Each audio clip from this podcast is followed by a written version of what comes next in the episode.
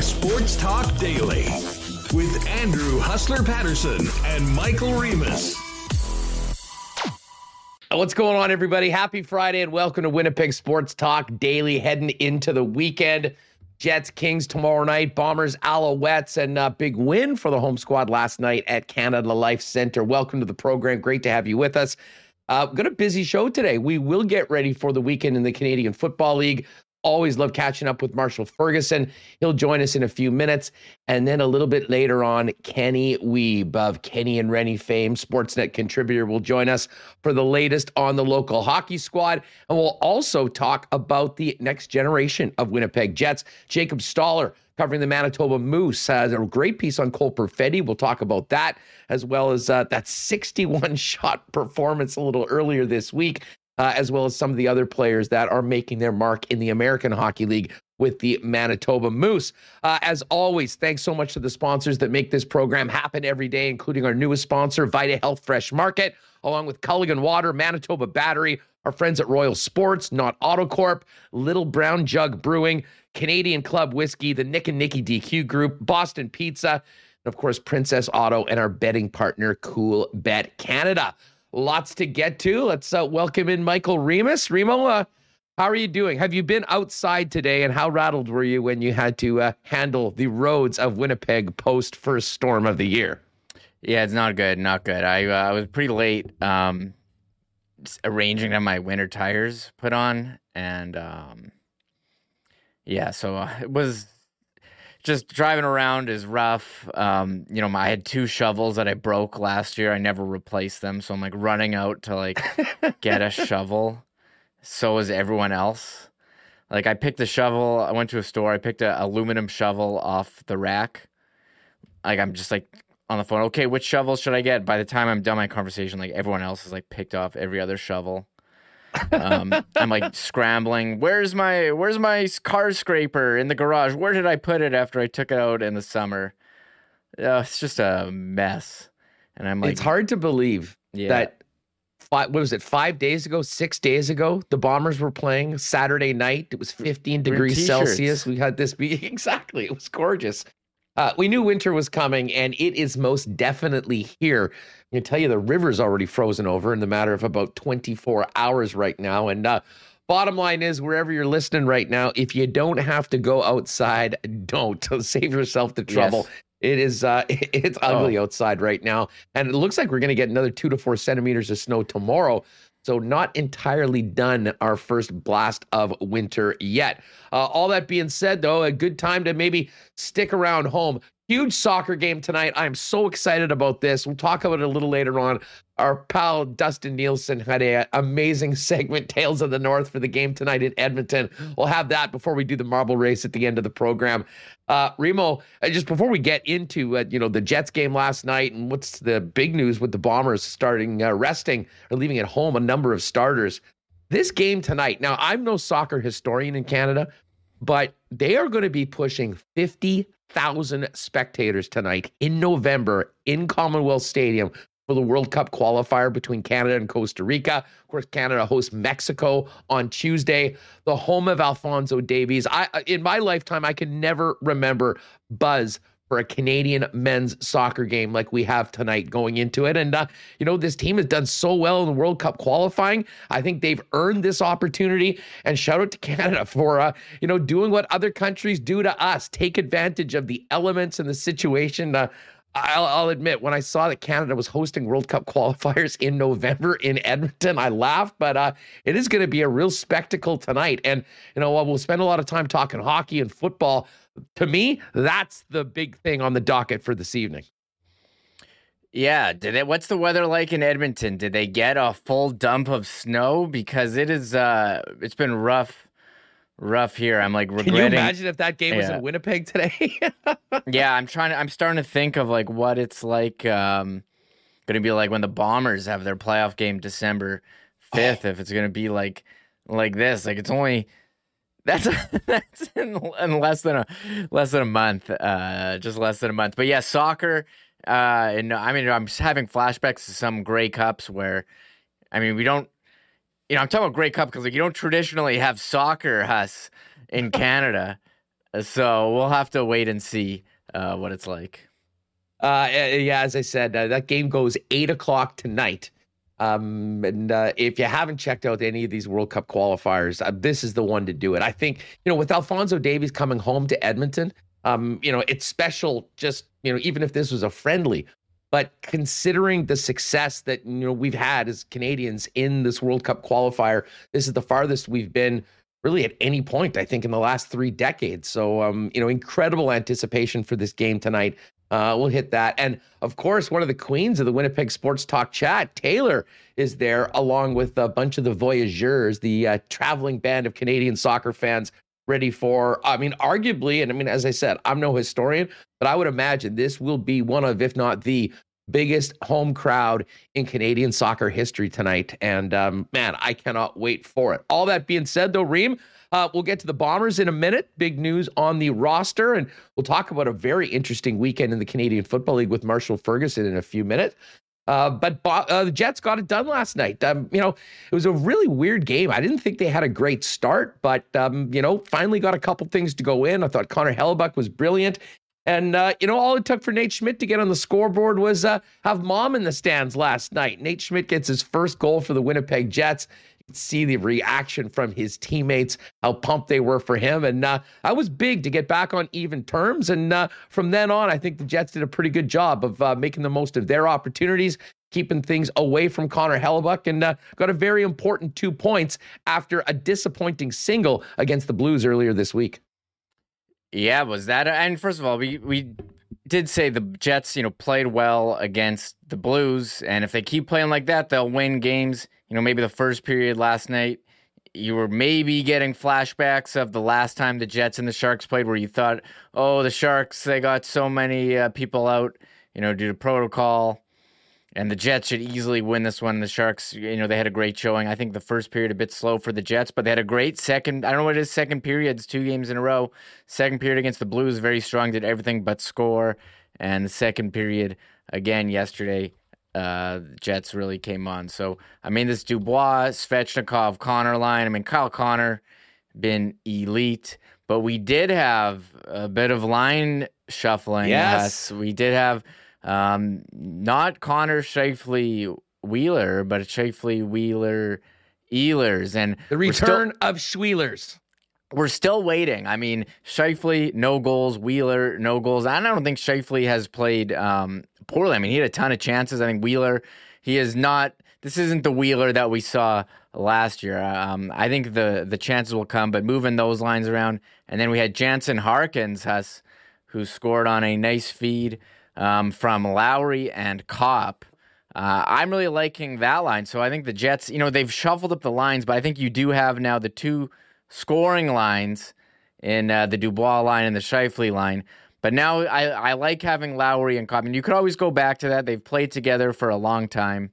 I think that option was always there. And I think Harkins is Harkins the new Appleton now? Sorry, the new Appleton slash Tanev. Slash Best case scenario, Armia. yes. I, you know what? Well, I mean, think about Mason Appleton. I mean, he yeah. got into the lineup. He was a fourth liner, did well in that role ended up graduating to uh, you know the the line along with Copp and Lowry and really thrived in that spot. Now, you know, we were talking about this off air. What will be interesting is that if Maurice continues with the top two lines the way that they are, and again, having Evgeny Svechnikov in the top six, uh, you know, really allows you some more options in that bottom six. Um, I guess the question is right now, based on what we saw at the end of the game last night, if Paul Stastny's able to go tomorrow, where does Paul Stastny end up? Um, I mean, I, I, think that you know, I think they'll probably give a little bit of a run to see what uh, Ehlers along with Scheifele and Wheeler can make happen. I don't think they're going to touch that top line.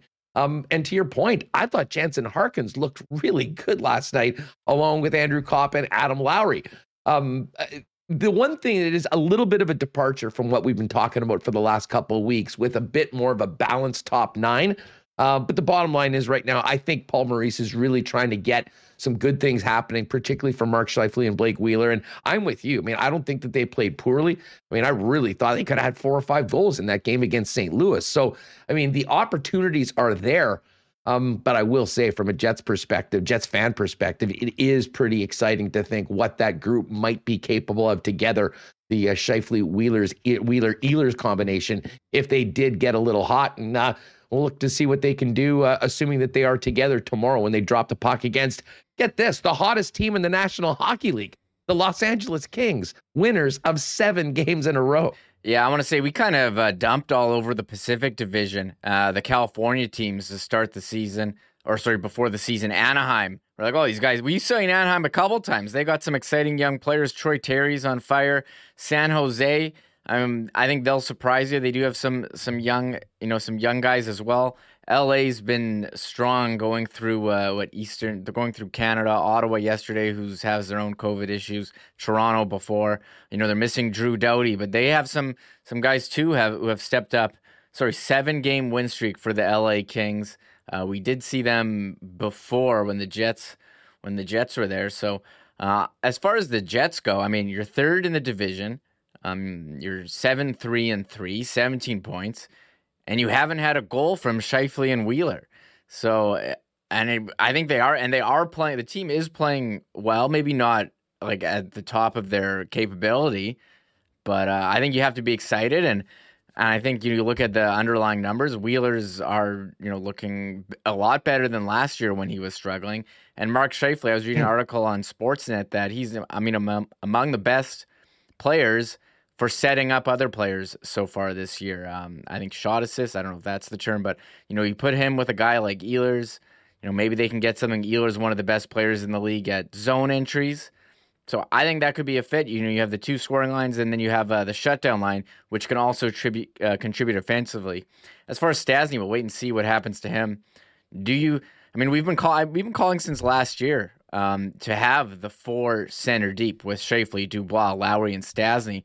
And maybe you do try to ease Stastny in, put him on the left, sorry, not the left side, the fourth line, and uh, put him with, you know, Vesalainen and Toninato, and then he can still get some power play time as well. But then you're managing his minutes a little on his way back. I think that could something that could work, and you keep this Lowry Copp Harkins line because I think that could be a line that's like the um, Lowry Tanev Lowry Copp Appleton. We could have our best uh, like top five, or rank your best Lowry Copp lines, and maybe Harkins can give him a run. Yeah, who's the who's the best one? Uh, well, uh, you know what, Jansen Harkins is playing his ass off right now, and mm-hmm. um, you know it was nice to see him get rewarded last night. That was a really big goal as well for those guys last night. You know, to kind of get a bit of a cushion late in that period.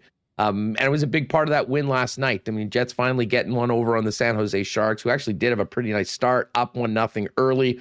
Um, but Nate Schmidt tied the game. And I'll say this, and we've talked a lot about Kyle Connor so far this year, Reem. Um, he is really feeling it right now. That combination with he and Pierre Luc Dubois is just deadly. But he has a nose for the net. I mean, he's always been a guy that's been able to score. But man, he is crashing the crease. We saw the goal last night, a very un KFC like goal. Um, and there was a couple other opportunities last night where he was not shy of driving into the blue paint um, uh, and I'll tell you what, if Kyle Connor does that consistently, along with everything else that he brings to the table with that incredible skill, uh, we could be talking about a guy that will be challenging Ov and the top goals goal scorers in the league as we get through this season. Yeah, I mean he's and his we're used to seeing him like at the dot ripping one timers, but I mean his goal as well on Tuesday, you know that goal. Um, he's in close to the net, picks the puck up, and you know, has time, is like fading away and shoots it over Binnington. Yesterday, you know, in tight on a nice play from uh, from his line mates. That was one of the easier ones. But yeah, Kyle Connor, 10 goals. I mean, he's among the league leaders in points right now. Um, he is one, two, three, four, fifth in the league behind Troy Terry. He's got 18. Um, Troy Terry, by yeah, the way, that's insane. yeah, I don't know if you picked him up in fantasy to start the year. But yeah, Troy Terry, we talked about uh, how the Ducks are. I mean, what incredible start. But Draisaitl, McDavid, Ovechkin, Terry, Connor, uh, pretty awesome. And, you know, goals as well. Uh, he's, you know, fourth in the league behind Draisaitl, Ovechkin, Terry, and Connor. More goals than than McDavid, though. So, I mean, Kyle Connor, we said, you know, could he score 40? And we know he's got the elite shot, and he's been given a ton of opportunity this year um, on the power play. And now on, I guess. Did he score 50? I guess that's the top line, Huss. Uh, Dubois, Svechnikov, right now, and Connor. Right yeah, now, scoring. I mean, if you if you want to, I mean, they're producing right now. Certainly, Kyle Connor and Pierre Luc Dubois have really been driving the bus right now. I have no doubt that we'll see similar things from uh, the Scheifele line going forward. Nikolai Ehlers maybe getting a little bit of puck luck going his way, as well as Blake Wheeler. But right now, I mean, Kyle Connor has been leading the way along with Pierre Luc Dubois. And I mean, maybe Connor has been watching what PLD has been doing because speaking of taking the puck to the blue paint, I mean, he is just utilizing his speed and his size as well as I've ever seen oh. him do right now. And man, it's really creating. I see Justin Fung, great line in the chat. KFC adding a new secret ingredient. Uh, yes, indeed. That's, That's, excellent. Man, and Pierre Luc Dubois, uh, this guy is the player that we thought we were getting last year. I mean, uh, Paul Maurice would say he's he's a man. He's got man strength. I mean, he's hard to push off the puck. Definitely but he also, a man. He also has that element where, you know, that the Jets didn't have. You know, you have Laine and Connor, which I think are similar type players. Dubois is a guy. He's big and strong. Not that those you know those guys aren't, but he goes to the hard areas. He goes in the corners. He pushes guys around. He uses his size, but he's also you know when he needs to, he's got speed. Uh, he's got hands, and but he's been going to the net and, and, scoring goals and making them happen. So he's having an awesome season. I was actually just looking at PLD rookie cards uh, before the show. I should have I should have been doing that last year where you where you buy low. Um, but yeah, I mean he's he's been awesome and that that line, I mean, and the Svechnikov pickup just looking so good every every day. And you still wondering like how he was even available. And you, I know you said it so many day. times. How, so, yeah. but it is it's found money right now, and uh, man, it's a great thing for the Winnipeg Jets to have a guy like that for nothing come in, young player, and fit in as well as he has, along with um, Dubois and Connor, who have just been sensational so far this season. Um, we've got a lot going on, um, you know, coming up. I do want to get to the Bombers, but Remo, I, I did put out one tweet from the game last night, and it got a lot of reaction. It was very simple. Hashtag ban the wave. Uh, I was being somewhat facetious about actually banning the wave, but my God, you 10 minutes left in the third period in a close game and people are doing the wave. What a terrible, terrible time for Jet fans to decide that they wanted to party. But I tell you what, with I don't know whether it was the fact that it was Remembrance Day and a lot of people had the next day off. Um, pretty fun atmosphere. A lot of the seats that had been empty at some of the other games up in the 300s were, were full last night. Uh, but despite the fact that people were having a good time, there's a time and a place for everything, and 10 minutes left in a still close game. Not the time to do the wave. Thank you very much. Yes, um, yeah, that's up to you to say. I don't know. People want to do the wave. Uh, they can do it. I I like the wave. I think it's great. Um, they were winning seven one game, two minutes left. Have at her. What do you mean four one? That's not enough of a lead. With that's not. It wasn't four one at the time. It was three one. They hadn't even had the second TV timeout yet in the third period. So what? You can only do the wave. So is this the official wave rule? You can only do it if you're winning by three or more goals in the final five minutes of the third period. After, Is that the only the time? last TV timeout? After I think let's let's put together let's put together some rules some rules and regulations or some wave guidelines. Okay. Three goal lead after the final TV timeout. Um, you know, it's sort of like chanting na na na na or something like that. I mean, you don't do that till the game is over. That's at least where I and it's funny. There was a lot there was a lot of comments on this. I would say more uh, more positive than others. I mean, Beller says no way was there Saturday night lame zero uh, two nothing loss. I'd take the win with the wave. Well, I mean, it's a terrible example, Beller. I mean, it's not one or the other. Um, they didn't lose on Saturday because they didn't do the wave. I will tell you that much. Alan Gunter says, Party pooper, let us enjoy ourselves, old man. yes. Ken Hallworth, the 80s called. They want their wave back. We look like a bunch of hicks. Hashtag ban the wave. Uh, Pat Gregor was like, Justin Klezak, old man yells at cloud. Uh, BA was like, hey, at least the crowd is alive tonight. And it was last night. And uh, John, hate the wave, trying to watch this great performance. And uh, Jason says, "I'm a, I'm a ban the wave guy until the wave starts." Um, so, anyways, some interesting feedback on all of that yesterday, Reem. And uh, You know, it's one of those. Uh, it's one of those hot button topics. Um, like I don't really care about the wave like at, at regular times, but you know, it's almost as I say, it's almost like celebrating a win before the game is over. Time and a place for everything. And uh, again, we're going to need to put in rules and regulations, guidelines for the wave going forward. Yeah. Well, um, so we don't have mishaps like what happened last night. We'll do a we'll do a TikTok rules for doing the wave. One, you need to have a at least a three goal lead. The game Two, needs to be in the bag. After the second TV timeout. And I don't know what the other one is. I don't know if there, I don't know if we have a third one, but uh, but sure. I, I, I'm people. I think people had fun. I don't think and the Rambler says we don't need fan cheering choice, please. People want to do the wave hustle. Let him let him do it, man. Rambler, sorry, hustler. We do not need fan cheering police. I love the fact. I love the fact that like as just a simple tweet like that got so many people talking about it on either side. Uh, as I said, not trying to be a party pooper, but um, you know, win the game first and then do your victory lap. You know what I'm saying, people? Um, okay, listen. Uh, bomber news. We're going to get to Marshall Ferguson in just a second. Uh, Remo, uh, we'd sort of been speculating this all week. We sort of knew that when Sean McGuire was getting the start, that this lineup might look significantly different.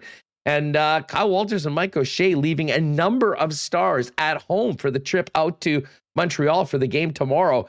Zach Collaros, as we mentioned, but um, D backs, Deatrick Nichols, Nick Taylor, and Brandon Alexander all getting the night off.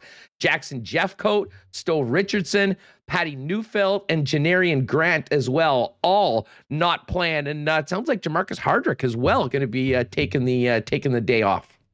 Wow, those are some big names. So if you were like, if everyone was like you, who went and grabbed Montreal uh, plus the points when they announced McGuire was starting it's looking like a pretty strong move. I, I think this is the right move, Huss. I mean, let the other guys play. I think it's important to give Sean McGuire some reps. Um, you know, the game, I don't want to say it doesn't matter for them, but they can improve their spot in the standings. You're already on top. So if someone has anything minor, um, let them rest. And then maybe next week, um, you'll you know you'll go hard because you still you don't want to let them go too long without meaningful game action us and they do have the buy i think it's an advantage because they kind of had a buy last year even though they had a buy in the last week of the regular season but they were able to manage it um, manage it that way. But they're going to be at home for the december 5th game. Uh, I think this is this is good, and I I mean hopefully everyone you just hope everyone is healthy um, for the playoffs. Yeah, I, am really looking forward to seeing what McGuire can do tomorrow. I mean, in his first start, I mean, uh, as basically all we've seen him do is do one yard plunges into the end zone for touchdowns every second time he touches the football.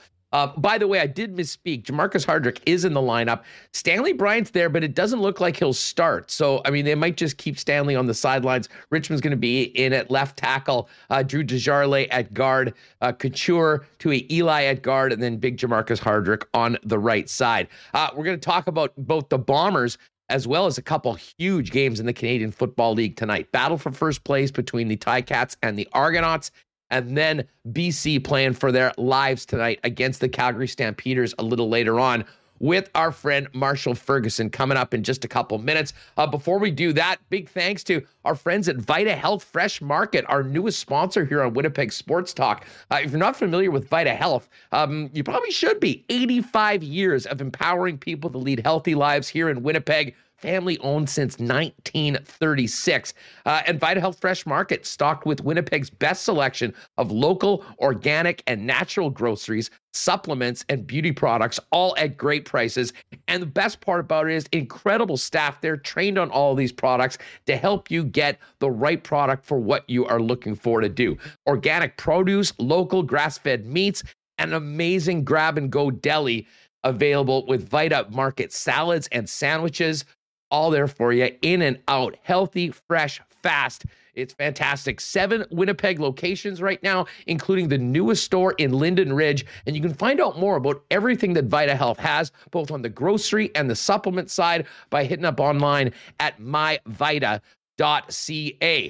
Um, last couple weeks when we've been doing our spot for our pals over at Manitoba Battery, I've been saying, you know, everyone, winter is coming. Well, guess what? It's here.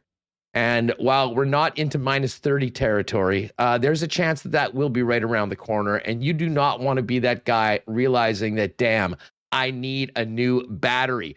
Uh, there still is a bit of time before you get stuck and need to deal with it the hard way. And our friends at Manitoba Battery can hook you up with a new battery without even leaving your home and save money as opposed to what you'd pay at Costco or one of the big box stores. Picked up at Manitoba Battery on Logan Avenue, 8950 with core exchange or delivered anywhere within the city limits, just 109.50 with a $15 recycling rebate when the core is returned. And of course, Manitoba Battery has batteries for everything, not just automotive. Find out more on how they can power you at manitobabattery.com. Pop down and see him 1026 Logan Avenue or uh, give him a call at 783 8787. And uh, you know, I've been uh, trying to hydrate more lately. Uh, the great Culligan water is uh, keeping me hydrated. And our pal Michael Remis just got a nice delivery from the Culligan folks. Uh, you can take care of, you know, everything for your family water filters, softeners, uh, bottled water coolers, bottle free coolers, as well as filtration systems and commercial and industrial services as well. Drink DrinkCulligan.com. Pop by and see him at 1200 Sargent Avenue or give him a call at 694 5180. Uh, Remo, how is the uh, how is the Culligan stock that you just got yesterday? Oh yeah, real real nice, uh, real nice Culligan stock. I'm super fired up. Uh, delivery was easy. They dropped it off at my house, and um, I'm good for a bit. And I thought the pricing uh, was pretty reasonable as well. So yeah, I don't have to go go out and do it myself. I don't have time to drive to you know pick up water anymore. I'm doing even this. if you had the time, you don't want to do it. I mean, it's just one no. of those things. So let the Culligan man take it to you. Hit him online at drinkculligan.com. Uh, All right. Kenny Wiebe coming up in a few minutes. We'll have the latest on the Winnipeg Jets, and we'll look ahead to this game against the Los Angeles Kings tomorrow night who have somehow won seven games in a row coming into tomorrow's tilt at Canada Life Center. Uh, but just a little earlier today, we got a chance to catch up with our good friend Marshall Ferguson to get ready for the uh, Bombers Alouettes tomorrow. His thoughts on the Beasts of the West, as well as uh, looking ahead to a couple big, big games in the CFL tonight. Here's our conversation with TSN Marsh. Ferguson from TSN and CF perspective to get ready for uh, both the playoffs and what's happening this weekend. Marsh, what's good? How are you, man? I'm good. I'm good. It's good to be on with the Hustler. I uh, I can't believe that, as you say, we're down to the short strokes of the regular season because uh, this is a weird one where I knew the shortened season was going to punch me in the face at some point. It hasn't really for the majority of the year, and then all of a sudden you look up and you're like, huh we're we're two weeks out from these games actually sending people home for the winter. Okay, that's good. Yeah, uh, I guess we better figure out who's actually good and who's not. And it feels like that's crystallized in the last couple of weeks. But to uh, to get down to the nuts and bolts and actually get the playoff seedings is refreshing. I think at this point in the year. What's even more bizarre, and I think it just speaks to how incredible the Bombers have been this season, is that you know you've got a shortened year. There's only 14 games, and the Bombers yeah. essentially had a month to figure out what they're going to do for the West Final. Yeah, and, and it's it's so interesting because the rest versus rust thing is the classic argument, but for me, the the matter of intensity in practice is another for a lot of teams that you would typically worry about at this point in the year. Like I, I wouldn't have a lot of confidence in a lot of coaching staffs to maintain a level of of competitiveness and uh, and willingness to go to work every single day. But I have a hard time believing that a Mike O'Shea, Richie Hall coached team is going to take their foot off the throttle in practice whatsoever. Like I, I just I can't imagine Winnipeg going to work and slumming their way through it and not coming out with energy and Zach Collaros being a little bit off one day at practice and all they don't really compete and all they, they you know unnecessary injuries because guys are being reckless with each other in practice.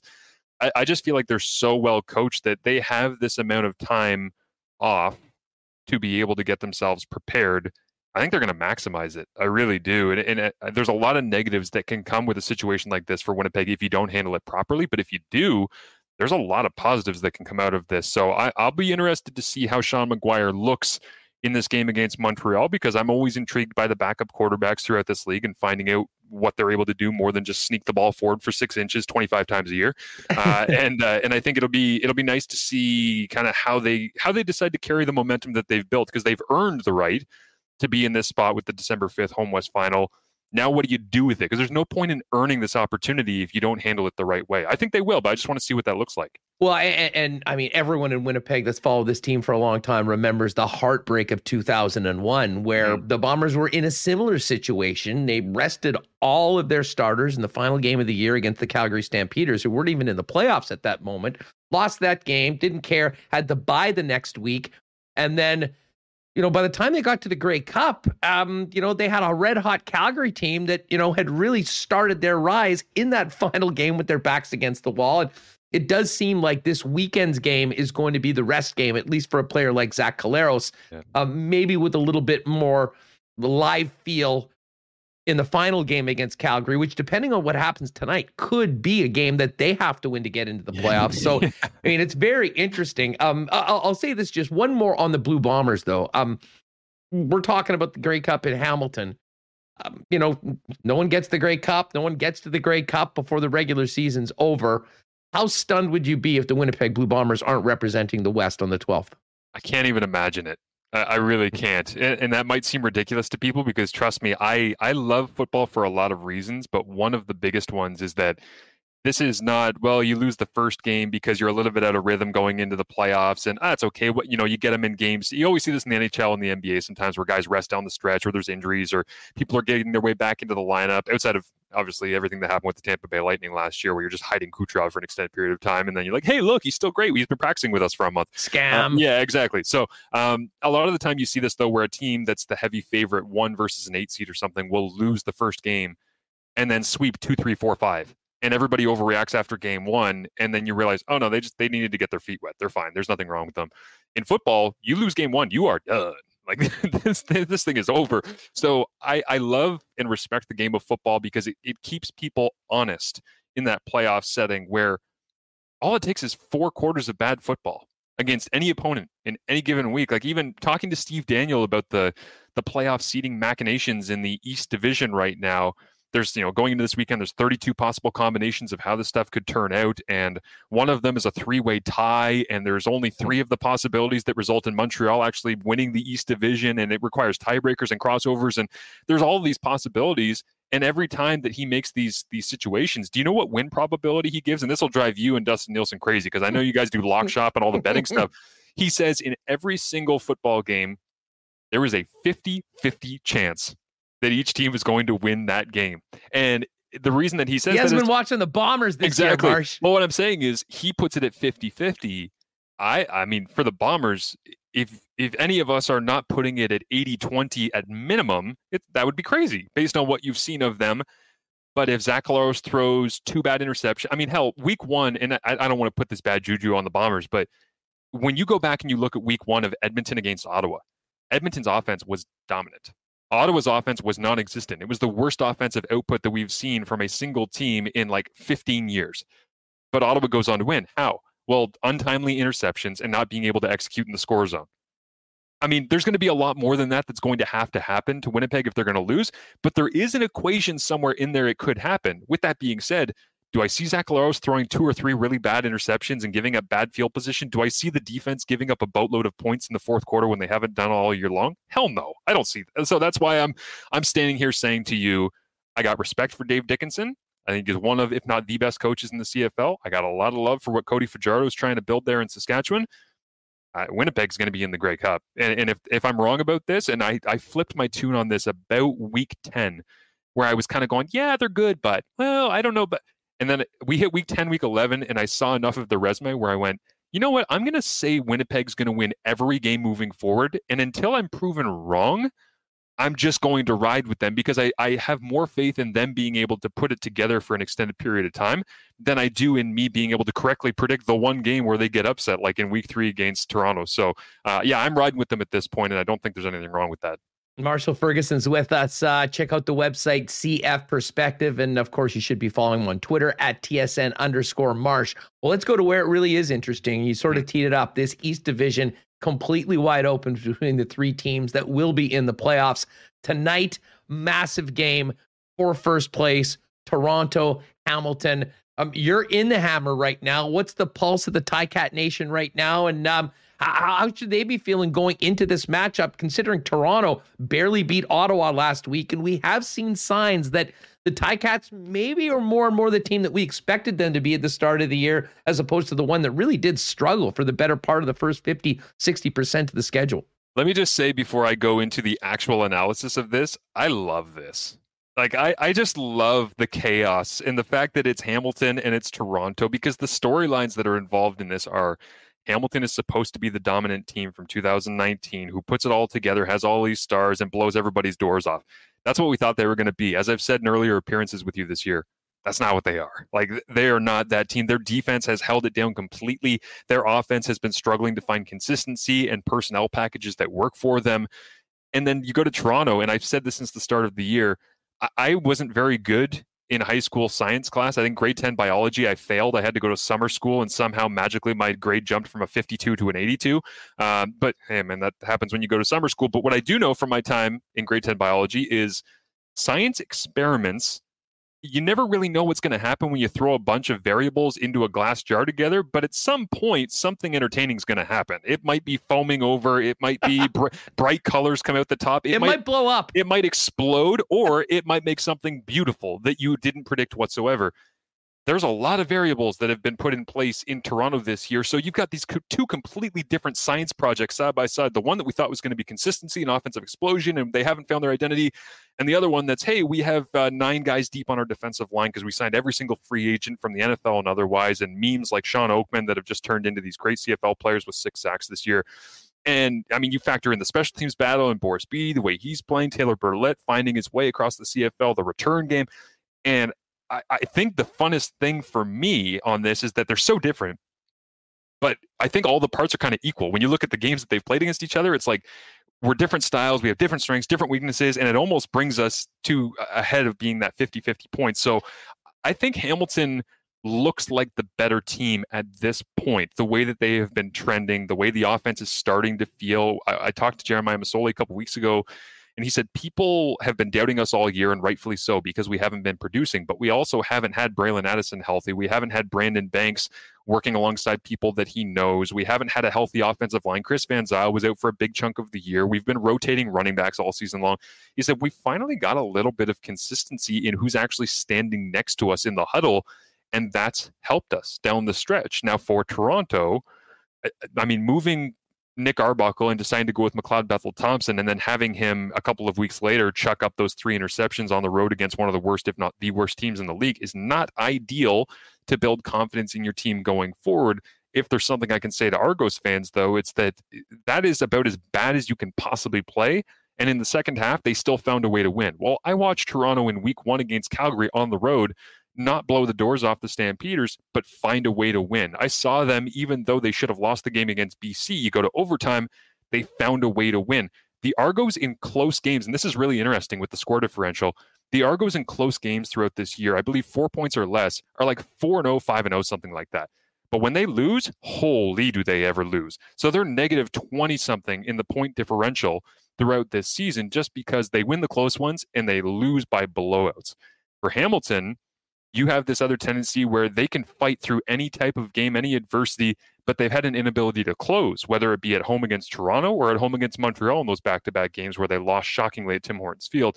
So there's so many dynamics that go into this, but the, the, the main crux of this conversation is that you are going to be fighting tonight at BMO Field for the opportunity to potentially again Hamilton's still got to take care of Saskatchewan in the final week of the regular season if they beat Toronto to claim that that top spot but you are fighting for the opportunity to A, rest and get healthy, and B, be in rhythm and have a home date. Because when you're fighting down the stretch like this, it's not the Winnipeg situation. You are full throttle until you don't have to be, which is your bye week, which is earned. And then you get an opportunity to play at home. And for Hamilton to be, and I know they lost two games at home this year against Toronto and, and Montreal. There's no team that values home field, maybe outside of Saskatchewan and maybe Winnipeg this season specifically, but historically, the last five years, there's no team that's thrived more at home off of their crowd than Hamilton. Tim Hortons Field's a tough place to be able to play. And I just feel like Hamilton is is not just fighting for the win loss column, and they're not just fighting for the prestige of first in the East. Hell, they're not even fighting for the bye week.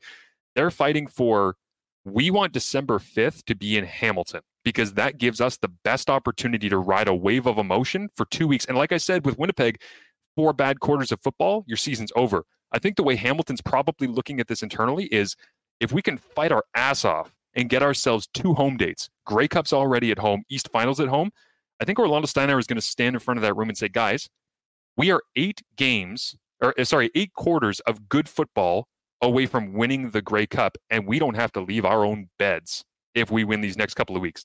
That's pretty powerful as a motivating force, I would think. No, it absolutely is. And, you know, it's funny. I mean, I'm a big Chiefs fan, and I see some similarities between this year's Chiefs yeah. team and the Ticats, and that they were a big favorite in the championship game last uh, last time out.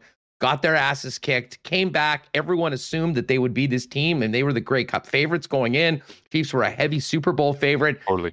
And the first half of the season did not go according to anyone's plan. Now, Kansas City's won some games, but haven't looked very good doing it. Um, I would say that the Ticats are a little further along with their last performances in the last couple of weeks. But to your point, um, they know, and sometimes a more dangerous team is the one that kind of learned some hard lessons earlier in the season. And I will say this if Hamilton wins this game tonight and beats Saskatchewan and is at home, in the East Final. I expect them to be in the Grey Cup. And no matter how good the Bombers are this year, that mm. will without a doubt be the toughest test of the season to go into Hamilton to a team that's been through what they've been this season, the bitter taste of what happened in 2019 for 60 minutes to raise that trophy. Yeah, for sure. I uh, I actually this year, and I don't know if it's because we both got canned from working our usual jobs, and I and, and I and I had to look around and start reading self help and well being books. But um, I've taken an interest in some of that kind of like looking at the root causes of of human emotion and how we can apply it to sport. And and so I've read a couple of books this year throughout the season. One of them that relates exactly to what you're talking about is called Failing Forward and this book is essentially about taking your your uh, your mistakes or things that you've been disappointed in and being able to, to twist them and turn them into positives that motivate you to move forward right? So failing forward you fail and then you can push forward through things. And when you talk about being able to to basically light that fire under you going into the playoffs hamilton losing those two games at home against toronto and montreal if they take care of business on those two this division is probably locked up at this point by the Tiger Cats. It's the reason why I think it feels like Hamilton's the better team, but we're all going, wow, they have to do that in order to win the East. Well, and then people also forget the Labor Day rematch game where Hamilton played last in BMO Field. There, you know, Dane Evans gets hurt, David Watford has to come in, all the rest. But what ended up happening in that game? Watford drives down the field, scores a touchdown, extra point goes off the uprights by Michael Domagala. If he hits that extra point, we're tied up. We're looking at the game going down the stretch, possibly into overtime, and then Hamilton just has to get one score if they win the coin toss and then get a defensive stop. So it's like the idea that Hamilton can take some of that adversity and have it fuel them moving forward. There's this quote in that Failing Forward book that says, There are no mistakes, there are only lessons. Okay. And this is about to get real deep and philosophical, but trust me, it comes back to sports. There are no mistakes in life, there are only lessons. We learn from the small lessons in order to fix our problems. If we refuse to learn from the small lessons, they become larger. When large lessons prevent us from moving forward, we end up feeling pain because that's the universe's way of saying to us, hey, you're an idiot. You should have learned the small lessons. Now they're large lessons. Now they're going to hurt because you were neglecting learning them the first time around. Hamilton learned some small lessons and I think they prevented them from becoming big ones. And so they I don't think they have to feel that pain of hey, let's uh, let's lose on the road to Montreal in the first round because we don't know how to play as a road team, or we don't have our pass protection figured out, or they've taken some of these things that they've they've dealt with throughout the year, and I think they've learned from them, and I think that they've improved, and that's the sign of a good team. And I would say this as well, to the point of Winnipeg. That team, you look at their record, you go, well, they haven't gone through any adversity, right? I mean, they haven't they have and they've learned from it like despite what the record says it's not always this this binary narrative of well, my team lost some games, therefore they must have learned, therefore they're going to be better. You can win games, still learn, and still improve. And that's what's been scary about Winnipeg is they've found ways to improve themselves throughout the year, despite the fact that the wins kept racking up. So for me, Hamilton and Winnipeg looks like the most uh, I would say it makes the most sense to see them playing in the Grey Cup once again. Toronto, again, could totally crash that party. I don't see Montreal doing it based on the quarterback situation. I, I just don't think Trevor has the, the the the wits about that offense yet to get it done. I don't think Shiltz can push them through personally. I don't I don't even know if Stanback can, to be real with you, because I think you run up against a good passing attack in Hamilton or Toronto, that's probably going to kill that dream for Montreal. And then, like I said, Calgary, Saskatchewan, I respect what they do. They're not as well rounded as Winnipeg. So if Hamilton can continue to churn out 300 yard passing games, limit the turnovers, and own a little bit more time of possession and sprinkle in a little Don Jackson here and there, get some stops, get some turnovers with Simoni Lawrence, Ja'Gared Davis. I mean, man, that, that looks like that's a 2019 Grey Cup rematch to me. I cannot wait for the playoffs. Hey, we've just got a minute left. The one team we haven't talked about is the BC Lions. They mm. are on life support. I mean, the Bombers have kicked some teams' asses, and then we've seen them just kind of crumble. BC's lost six in a row right now, playing for their playoff lives. They are at home, playing against Calgary, a massive game. Any reason to think that BC might be able to get off the mat tonight and keep their season alive? I think their spirit is broken, and rightfully so. And, and the reason that I say this is they had every every opportunity hustler for this to be a special year. Like this was so lined up for them. I remember tweeting back before they hosted Winnipeg and they hosted Saskatchewan in back-to-back weeks. You know what? This lines up nicely for BC. They look good. They're in a rhythm. They've got some home dates against some really important teams. They end up losing to Saskatchewan because their kicking game falls apart they end up losing the game against the Toronto Argonauts late in the season when they need to win because of the kicking game once again. They end up losing down the stretch against Winnipeg because Winnipeg just handles them and Collaros has his very best game of the entire season. Uh, I mean, it's you go on and on and on, and it's like missed opportunity, missed opportunity, missed opportunity. And it's the same thing as the Ticats where you're saying the Ticats should have the East locked up right now. BC should be sitting pretty in the three spot right now with Calgary on the outside looking in it's the other way around at this point because there's been so many missed opportunities by the BC Lions. So I think Michael Reilly's got a lot of fight in him. I think he understands what this adversity is about, but I, I don't think the rest of that team yet is built to deal with the level of adversity that they've given themselves. I think they just dug too big of a hole, and it's going to be real tough to get out of. With that being said, they could get the win against Calgary. I still don't think it saves them by the end of next week.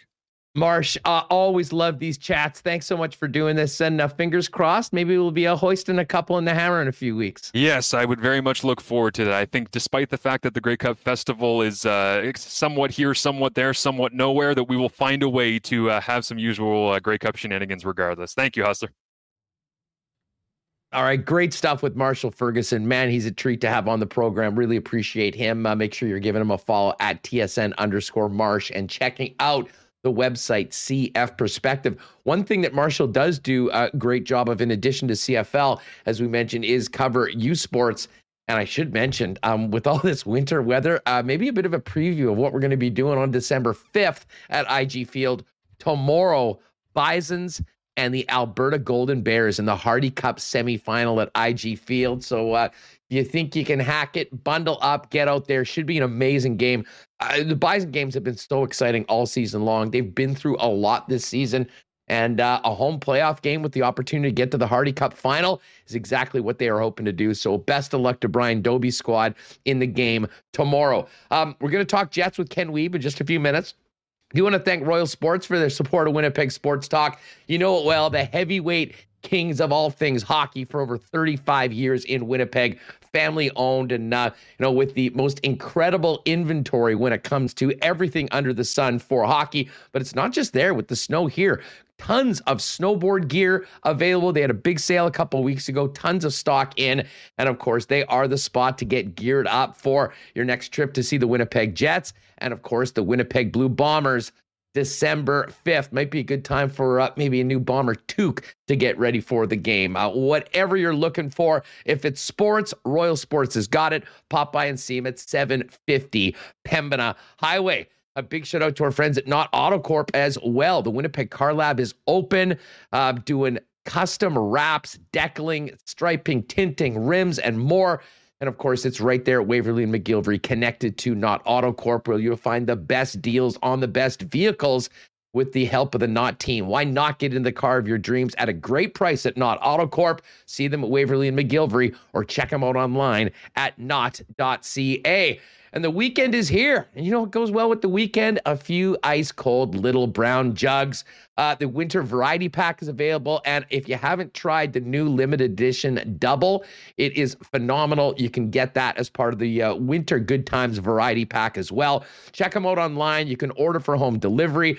And uh, if you're looking for a great spot to go uh, have a pint or two, pop down and see him at the Tap Room and Brewery on William Avenue, littlebrownjug.ca order online as well as find the event page for um, your opportunity to book Little Brown Jug for a holiday gathering, bachelorette party, whatever you're looking to do. Littlebrownjug.ca, great supporters of Winnipeg Sports Talk. All right, let's get to it. It's Weber time we were, we did our Culligan um, spot earlier. I've been drinking water, but no one is more hydrated than our next guest, Ken Wiebe. You know him from Kenny and Rennie, Sportsnet.ca. You follow him on Twitter at Weeb's World, covering the Winnipeg Jets. Junior, what's going on? How are you? Great to see you, Huss. Uh, all all is well here. Happy to uh, be with you, and uh, yeah, great great weekend ahead. Except for the uh, the the pile of snow outside that uh, prevented me from getting out to skate at my own uh, hockey this afternoon. But that's okay. We'll we'll get over it. Yeah, this was a good day, maybe just to hunker down. I'll be honest, there's a lot of things that are different about our new reality of how we're putting up out our content. Uh, today was a great day to be working from home. Didn't want to get out that, that right. for sure. Um, well, you know, I, am really looking forward to this game. We'll talk about you know the Kings who come in on a seven game here going into tomorrow night. But um, first off, uh, what do you think about the uh, Jets four one win over the Sharks? Finally getting a couple points against San Jose in the final matchup of the uh, regular season series.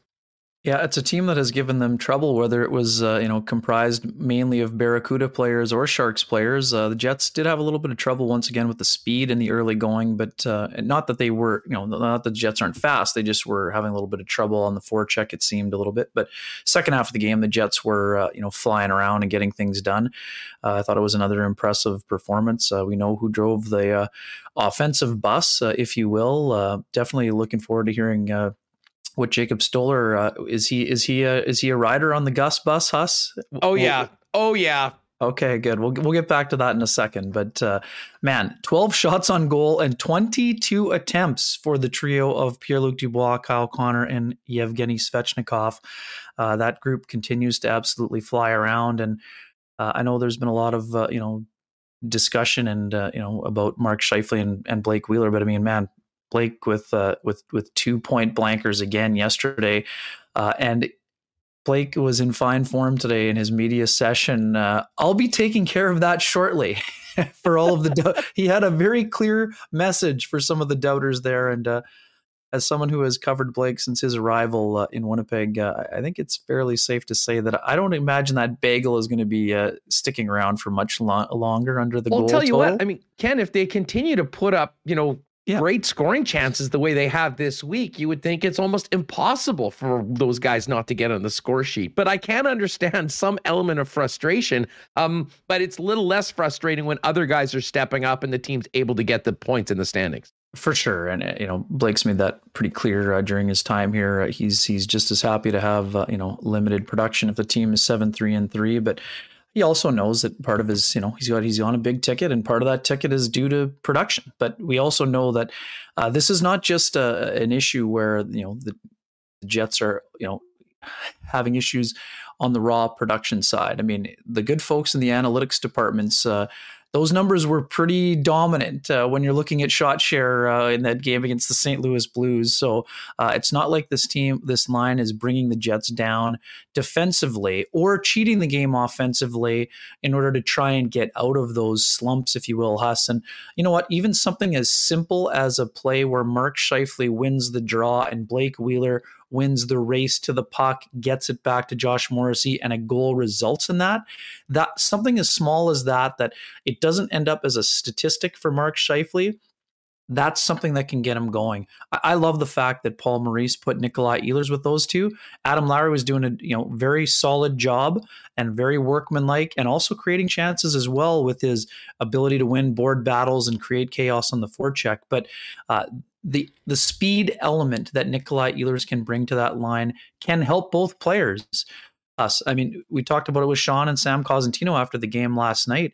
Part of the reason that Pierre Luc Dubois has been such a dominant force is that when you play with the guy as fast as Kyle Connor, you need to get the giddy up going. You got to get the feet moving all the time, or you get left behind. So uh, I think that for Mark Scheifele and also for Ehlers, there have been times where uh, they haven't been using their speed as much as we're used to seeing. They're both guys that have explosive strides.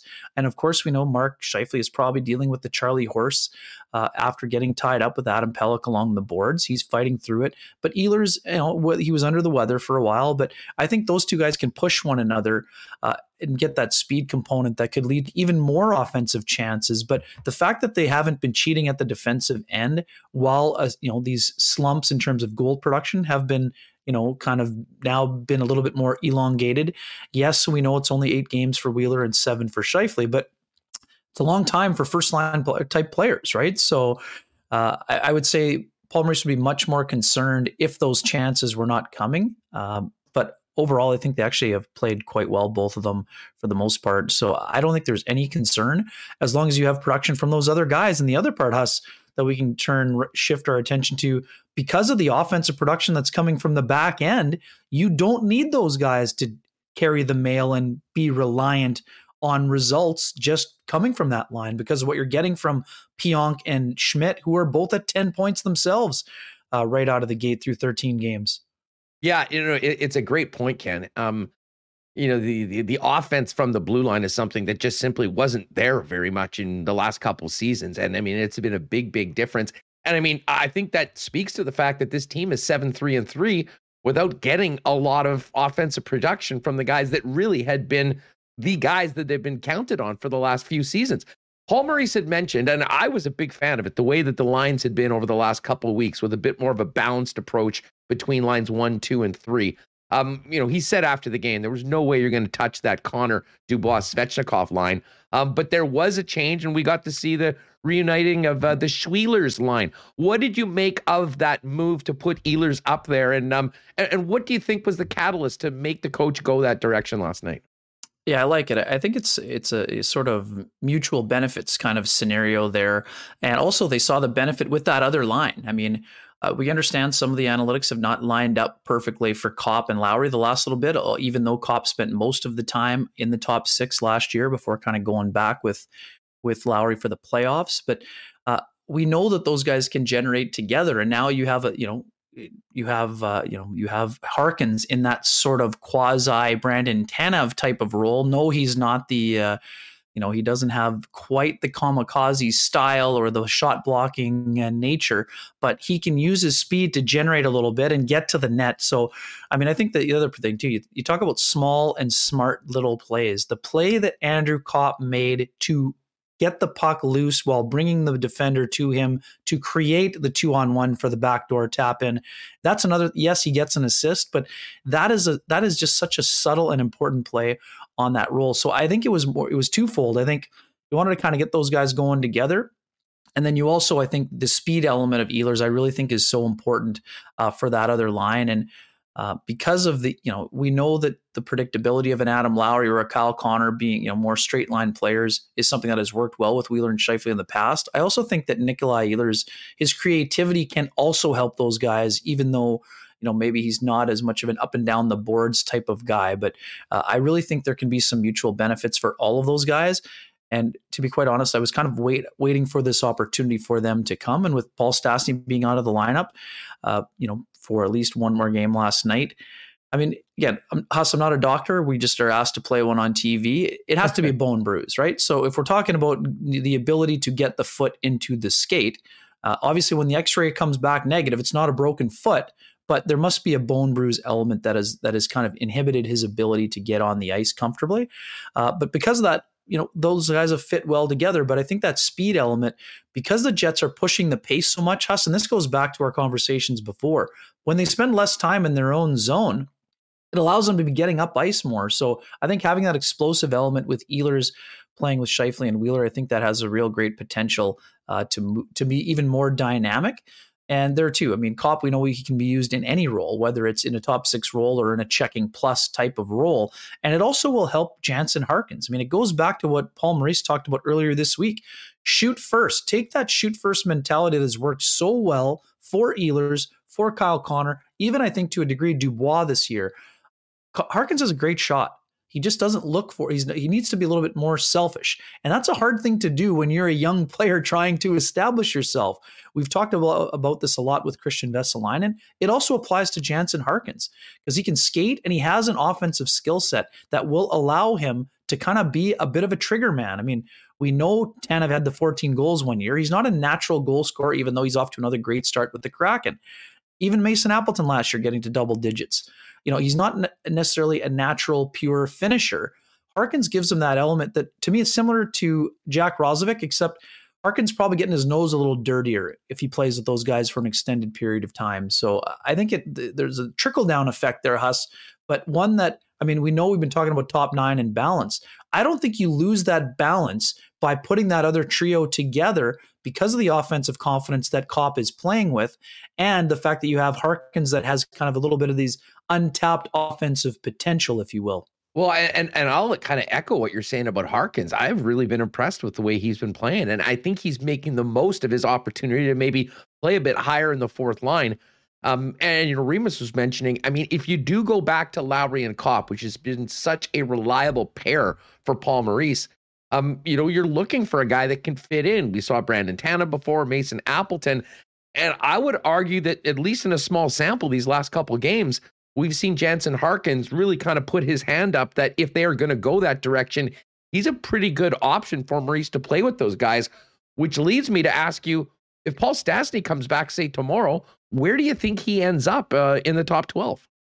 Yeah, I think it, actually it will allow them to be a little bit more patient with Paul. I don't anticipate him playing tomorrow. Yes, of course, he could feel you know the power of healing. He may feel better and he may be in there, but I think the the you know the rush to get him back in would be a little bit less. Obviously, Stastny wants to play as often as he can, but I think it you know especially with the next game only being on Tuesday, having that extra day of rest before going out on a road for the back to back, I think that just allows the Jets to continue to be a little bit more patient again, I'm not I'm not out here saying that Paul Stastny is going to come back and be a fourth line player, but you don't have to f- rush him back into the lineup. So that when he is back, you can play him at his 15 to 16 minutes of ice time and, and see where it goes from there, and see how you want to go with the pairings and the and the and the trios.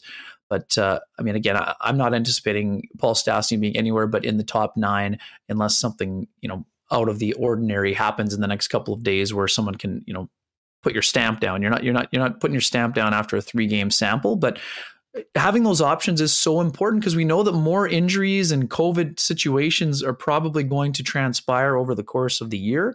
So it allows Paul Maurice to put that in the memory bank and say, hey, I can always go back to that but I, I, would think that Harkins would move down to the fourth, and then you you would put Stastny potentially with with Copp and Lowry. I think there's some potential for that line as well.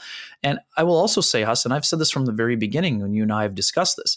I still think there is a there is a time coming where Paul Stastny and Blake Wheeler are going to be playing together.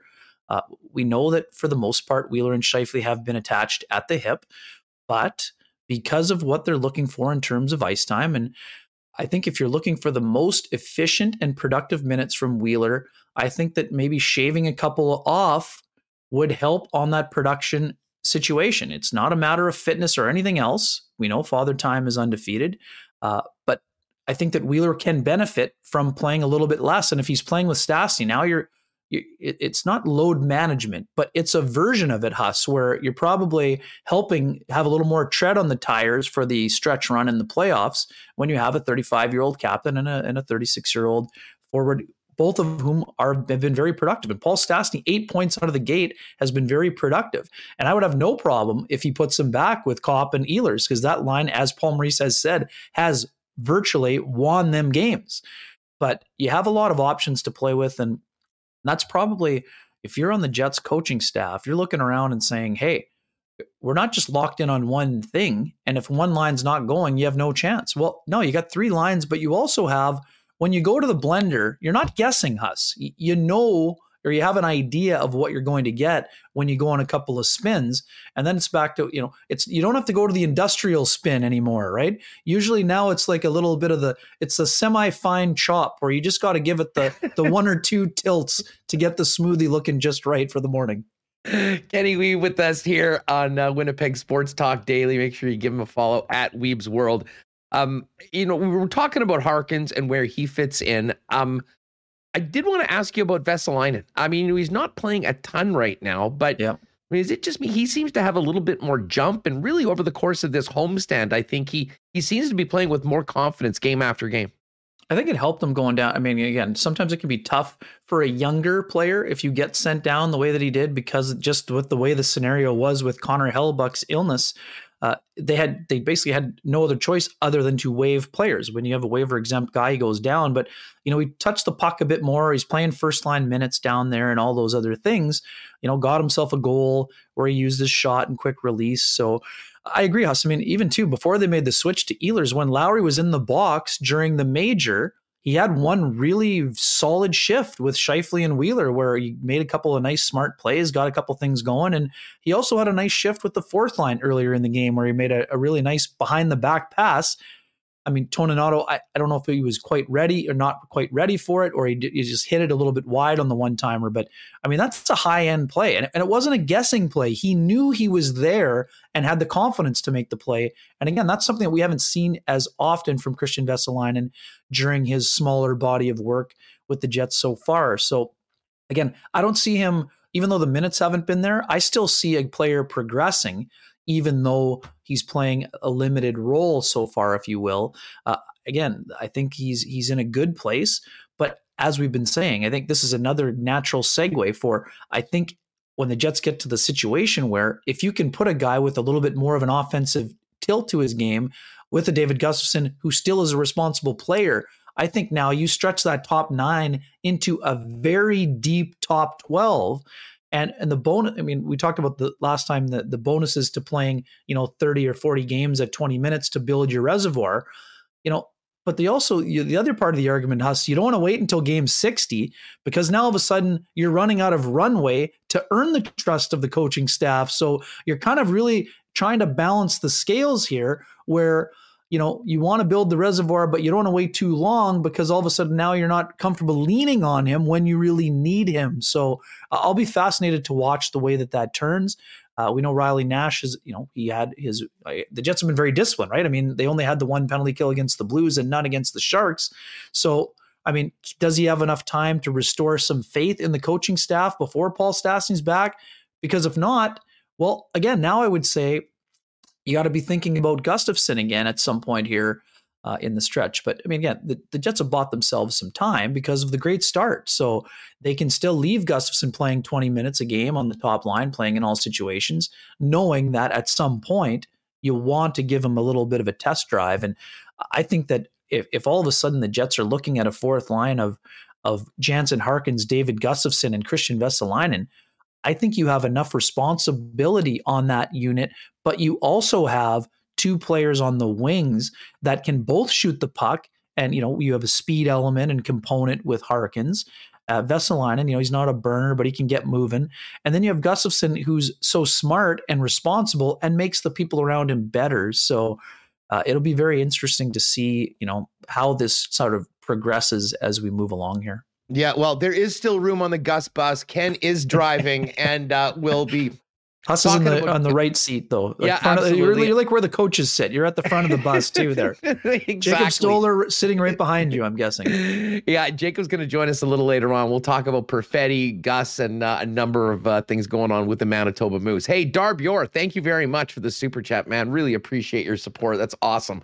Um, Kenny, uh, on the back end, we saw Nate Schmidt get his first goal. Uh, did it for mom, who was in. Tremendous. Um, it, you know, you really see the how well liked this guy is, and I don't think that's a surprise to anyone. I mean, I think Jet fans fell in love with the guy the first time they uh, heard him speak.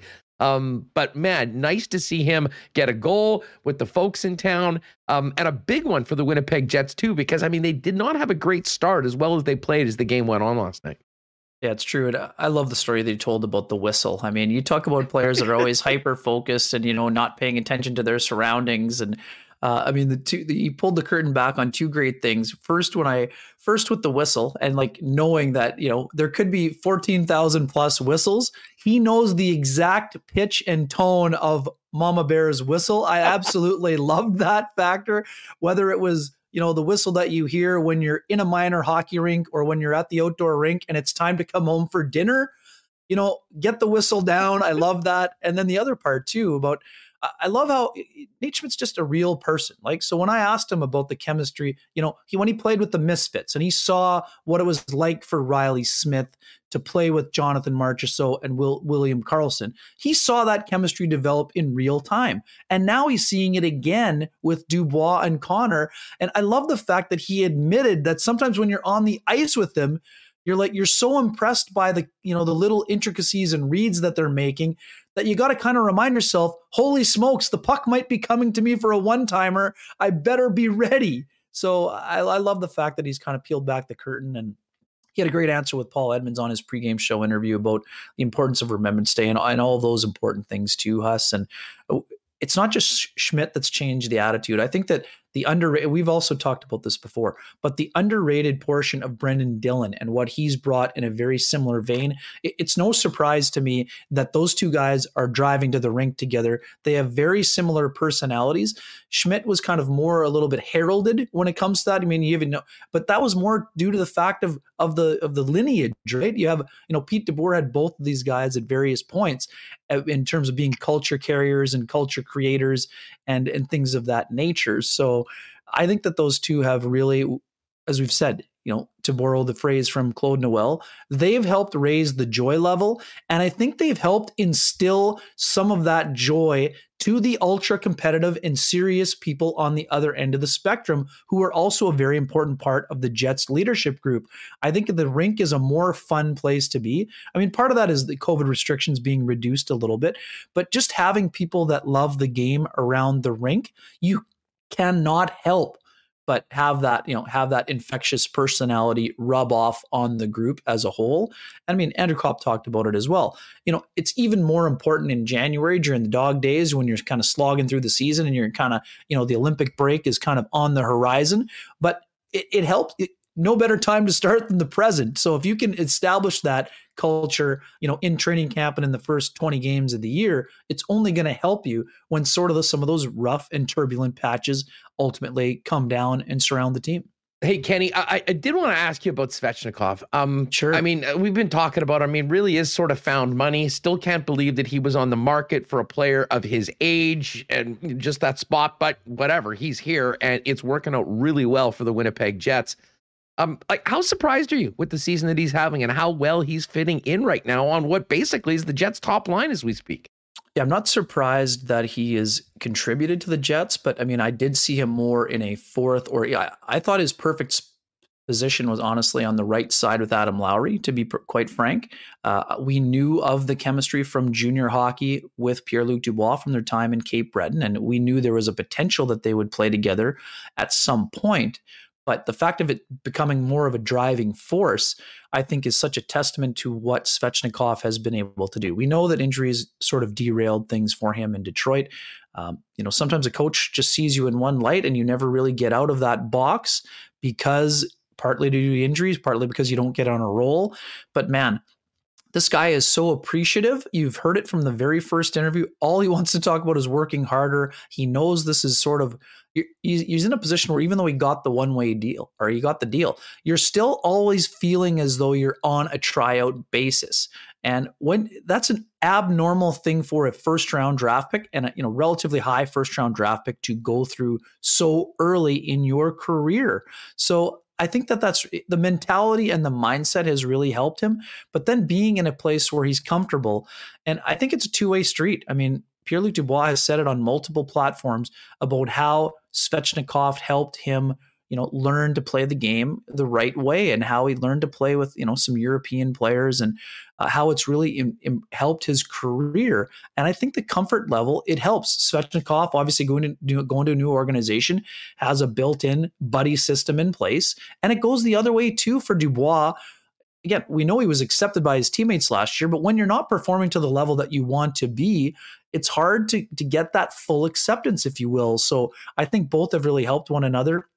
And I think that his dogged determination on pucks along the wall has really been something that's really impressed me. We knew all about the shot and about the skill, but there's this edge to his game And we saw it right at the first day of the pro tryout when he got involved with Tyrel Bauer in one of these drills.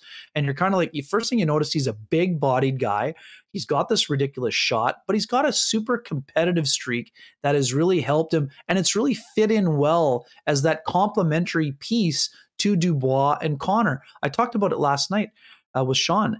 So you saw Kyle Connor put in a little bit of a Dubois move by carrying the player on his back and getting to the far post. But then you saw Dubois go with the shake and bake instead of going and putting the shoulder down, cutting to the middle. And Svechnikov has that sort of presence to him where he reminds Dubois that, hey, get physically involved and use your strength to outmuscle people, right? So you have all these players kind of playing off the the strengths of the other guys on the line. And it's led to just this dominant force that has been so in, integral for the Jets when they've come out of the gate. And as we've mentioned, and not to harp on it, but if I if you if you had told me that the Jets would be seven three and three and that Blake Wheeler and Mark Scheifele would have no goals, the odds in the old Coolbet line would not have been very high on that Huss, I don't think. So that says a lot about those all those elements and the fact that Connor Hellebuyck did not start four of those games. And that's the other thing I think is important here, Huss. Hellebuyck against the Blues, yes, he doesn't like the one through the wickets. No, we know that. But two goals against against the Blues, one yesterday at a time when the Sharks were, you know, they weren't pouring it on, but he needed to be sharp. So that's two really good games in a row for Hellebuyck, where I think it's very, he's building quiet confidence. I mean, the fact that we're not talking about Connor Hellebuyck having to make 49 saves or 51 saves against the San Jose Sharks, that tells you another piece of the story about this emergence and growth in the Jets' overall game. Yeah, definitely agree with that. When do you think uh, Comrie gets in again? I mean, do you expect Connor tomorrow? And uh, I mean, two do, huge yeah. games against the Edmonton Oilers next week and a home and home on Tuesday and Thursday. Yeah, I would think that the back-to-back scenario, I would see him playing in the back end against against the Vancouver Canucks. I think that's probably the next place we're going to see him. I, I you know, could you go to him on Tuesday? Maybe. But then for me, Huss, now you're looking at, you know, in a five day block between games for Hellebuyck. And I think that's too much based on the time that he has missed. I expect to see him on, you know, in the Saturday, Tuesday, Thursday rotation. And then you see Comrie against the Vancouver Canucks. We know it's been a, a bit of a tough goal right now for the Canucks. And, uh, you know, obviously they, it was pretty lopsided against the Colorado Avalanche. But like Paul Maurice said, you don't have to look for a place to hide Eric Comrie us. Whereas at the start of the year, you look at that back to back and think, well, you know, Canucks are probably one of those teams in the Pacific that are better than you think. Now you're going in there with complete confidence, knowing how well Comrie played during that stretch of stretch of games so far. So I think that's a perfect time to get him a breather, and it's a it's a, it allows a little bit more runway as as we're mentioning too for Hellebuyck to continue to build and get into more of a rhythm, you know, at a time where he's kind of trying to play catch up after missing those starts. Let's look ahead to tomorrow's game before we finish up, Kenny. And um, you know, of course, the Jets beat uh, LA um, a couple of weeks ago. Uh, Eric Comrie getting the win. They were one five and one after that yeah. game. They rattled off seven in a row. What the hell's going on with the Kings? Well, I mean, uh, one of their uh, big ticket items at the uh, free agent bin and not in the bargain bin has been excellent for them. And the Jets are all too familiar with what type of player Phil Danault can be yes. based on that swept series uh, last spring, summer. Uh, he's been awesome. Obviously, we know he's been great during the stretch of games, but it's not just a one man show for them. I mean, they're doing this without so many defensemen on the, that have been, you know, banged up a little bit. They're doing it with sort of, uh, you know, tapping into the fountain of youth. You got Jonathan Quick sharing the crease. We thought that Cal Petersen was kind of taking over, but not so fast. You know, Quick is off to a good start. Kopitar has really benefited from Danault being there and taking a lot of the hard defensive matchups. It sort of freed up his offensive game.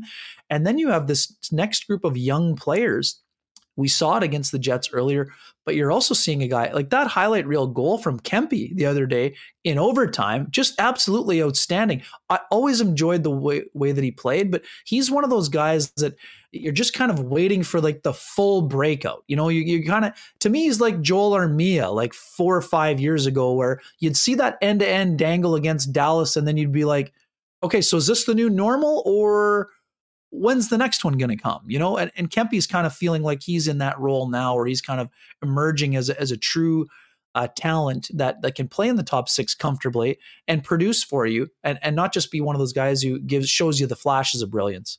Uh, Kenny, great stuff. Uh, if you haven't already checked out last night's edition of Kenny and Rennie, uh, maybe when uh, we finish up the marble race, head on over. Make sure you've hit the subscribe button here on our channel, and uh, do the same thing for any for Kenny and Rennie. And not only will you get to hear some great discussion of last night's game, uh, people will also be able to feast their eyes on maybe the most fashionable guest in Kenny and Rennie history. How about Cosentino pulling out the Chris Jericho scarf look for a late night edition of the show last night? Yeah, it was very impressive. And uh, as I told Sammy as our, on our walk out of the rink, I said, "You'll, you know, if you come on with us on Saturday, don't be shocked to see a Sam scarf uh, YouTube person show up like the Kenny's water bottle and the Sean's headband and the Shark Mifley. I'm I'm I'm begging people, don't let me down. I know somebody wants to create it please have that on for Saturday's show. Sam was great. Huss, as you know, uh, such a such a knowledgeable guy. There's the picture. Of, Remis has got it up. The full the scarf. that was what, what a showstopper. Awesome. Sam had some great insight both on the game. He'll be doing the color with Harnarayan Singh on Saturday night's broadcast. But Sam also was able to tap into the prospects. And Sammy and I also went to the Winnipeg Ice game together on Wednesday. And man, what a dominant effort! I mean, That's what a, a showing. squad, Weaver. That, That's a squad. It, it, they are impressive, and again, that was my first time uh, watching this team. Uh, you know, again, we'd like to see them more, but for me, it's my first time seeing a lot of those guys live. Matthew Savoy, absolutely dominant. Uh, Zach Benson, the youngster, he was absolutely fabulous. Lambos on the back end, dynamic. Conor Geekie, another potential top, you know, 10 to 15 pick. Uh, he had a couple of incredible flashes. I think right now, Huss, you sometimes see with these young guys that are high prospects. They know there are scouts in the building every night. It seems like his game, he had some moments where he was the best player on the ice, but then there's some other times where just little things aren't going as smoothly as you would expect. This is a guy that has unbelievable hands. You know, the puck bobbles one or two times, but uh, he's such a big, powerful guy, and and his engagement level can be so high. I mean, this is a, you sometimes forget, Huss, that some of these guys are only 17 years old, and Benson's still 16, I think. I. So it's crazy to see the the and, and, the maturity of a guy like Lambos, who we talked about it before the draft. I think he was very heavily on the Jets' radar before Chaz Lucius fell to them. I mean, the Minnesota Wild are absolutely thrilled with getting him where they got him. He was so good, and to me, I think Lambos in the early stages of the season is really bolstering his candidacy for being on Canada's World Junior team. Uh, that that's how well he's playing right now. Hey, just so you know, you don't have to wait for Button and Cosentino to come in town to go to an ice game. I'm available. Sit, you know, I'll give you hot takes all game. Uh, they're all definitely, right. joking aside, they are worth um, going out to check out. Continuing this homestand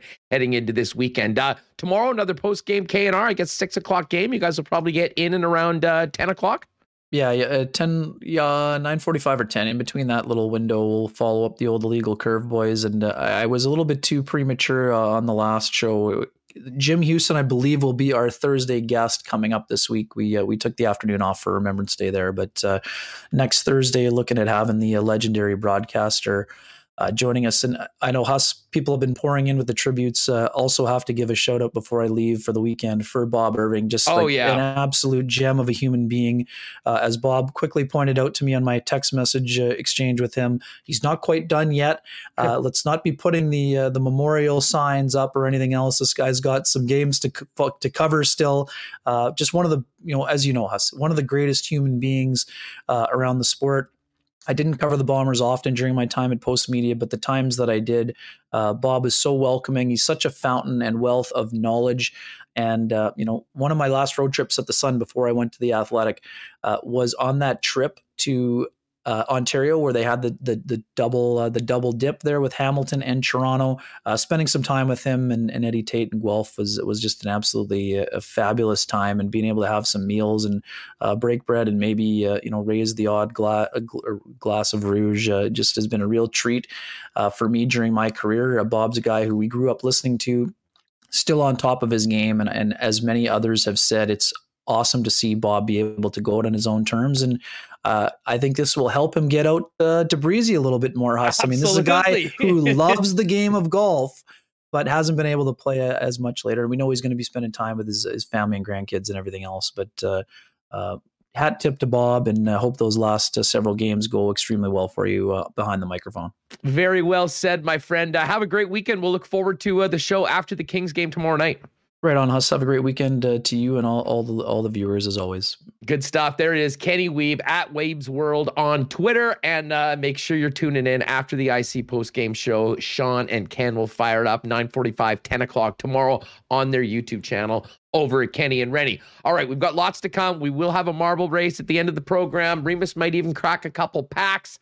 Uh, but we're going to talk moose coming up with Jacob Stoller. Uh, before we do that, I want to give a big shout out to our friends at Princess Auto great supporters of curling here in Manitoba, coast to coast in the country, and proud sponsors of Mike McEwen's team, as well as the Queen, Jennifer Jones, two of the Manitoba teams fighting to represent Canada at the Olympics. Hard to believe we are a week away from the festivities getting going on in uh, in Saskatoon. And I think uh, we might do a little WST road trip and do some shows from Saskatoon, not next week, but the following week. So, really looking forward to that. Uh, of course, Princess Auto is the place where you'll find the best deals on the most unique assortment of tools and equipment around. Everything you need to complete the projects on your list or start something new is at Princess Auto. See them at one of two Winnipeg locations or shop online 24 7 at princessauto.com. Uh, Boston Pizza's scoreboard tonight is uh, somewhat interesting. We've got a couple big games in the Canadian Football League Ticats Argos, Calgary, and BC. And as far as the uh, NHL goes tonight, Edmonton at Buffalo, Philly at Carolina, Washington at Columbus, Calgary, Toronto, Arizona, and Chicago. You can always watch the big game at Boston Pizza, enjoy some great BP wings, pizza, and ice cold schooners. And if you want to stay home for the game tonight, uh, you know, just or hit them up, bostonpizza.com for home delivery. And uh, I'll tell you what it goes well with the pizza, maybe a little bit of ice cream. Of course, the Nick and Nicky DQ group with four locations in Winnipeg, serving up those incredible ice cream treats, blizzards, and of course, cakes, which you can order at DQ Manitoba. Pop by and see them at any of the four locations the DQ out in Niverville, DQ Northgate, DQ Polo Park, and now open year round, the Dairy Queen on St. Anne's. All right, everyone. Uh, we've got some business to take care of. Marble race at the end. Make sure if you haven't already, hit that red subscribe button. And please, if you would, hit the thumbs up for the episode. Uh, as long as you're subscribed, you're eligible to win uh, Winnipeg Sports Talk hoodie and a Canadian Club I Love Rye package. Of course, CC, great sponsors of the Bombers and Winnipeg Sports Talk. We will do that after we speak with Jacob Stoller to uh, find out a little bit more on the Manitoba Moose. Crazy game on Wednesday night, 61 shots, but still had to get it done in overtime. Jacob's got a great piece on Cole Perfetti at Full Press Hockey, and we caught up with him a little bit earlier for the latest on the Manitoba Moose. Jacob, great to have you on Winnipeg Sports Talk. What's going on? Not too much, guys. How about you? It's great to be here. It's uh, it's great to have you on. Uh, you know the, you know, obviously there's a lot going on right now. We're focusing on the Winnipeg Jets. There's a lot of hockey. We've got the uh, Winnipeg Ice, the number one team in the Canadian Hockey League, and uh, of course a lot of intrigue as to this Manitoba Moose squad overall. Hey, before we get to the piece on Perfetti and the game on Wednesday, um, you know, you've been covering this team and following them for a long time. Just for folks that haven't seen this club, give us a quick um, your perspective on the talent on this team, the roster this season, as opposed to you know maybe some lean years the last couple seasons since they came back to Winnipeg.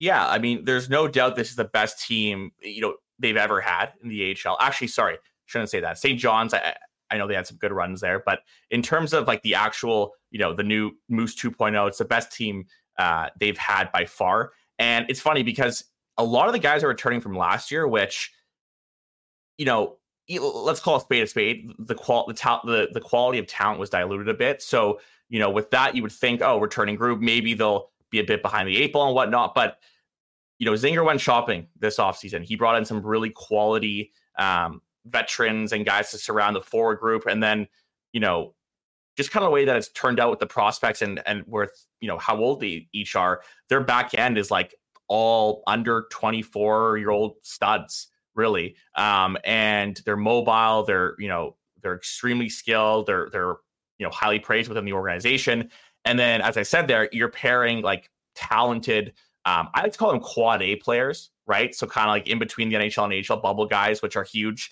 Um, and you got like Mikey Eyssimont, who's come out, Eyssimont, who's come out and you know it's been like their leading goal scorer, kind of out of the blue.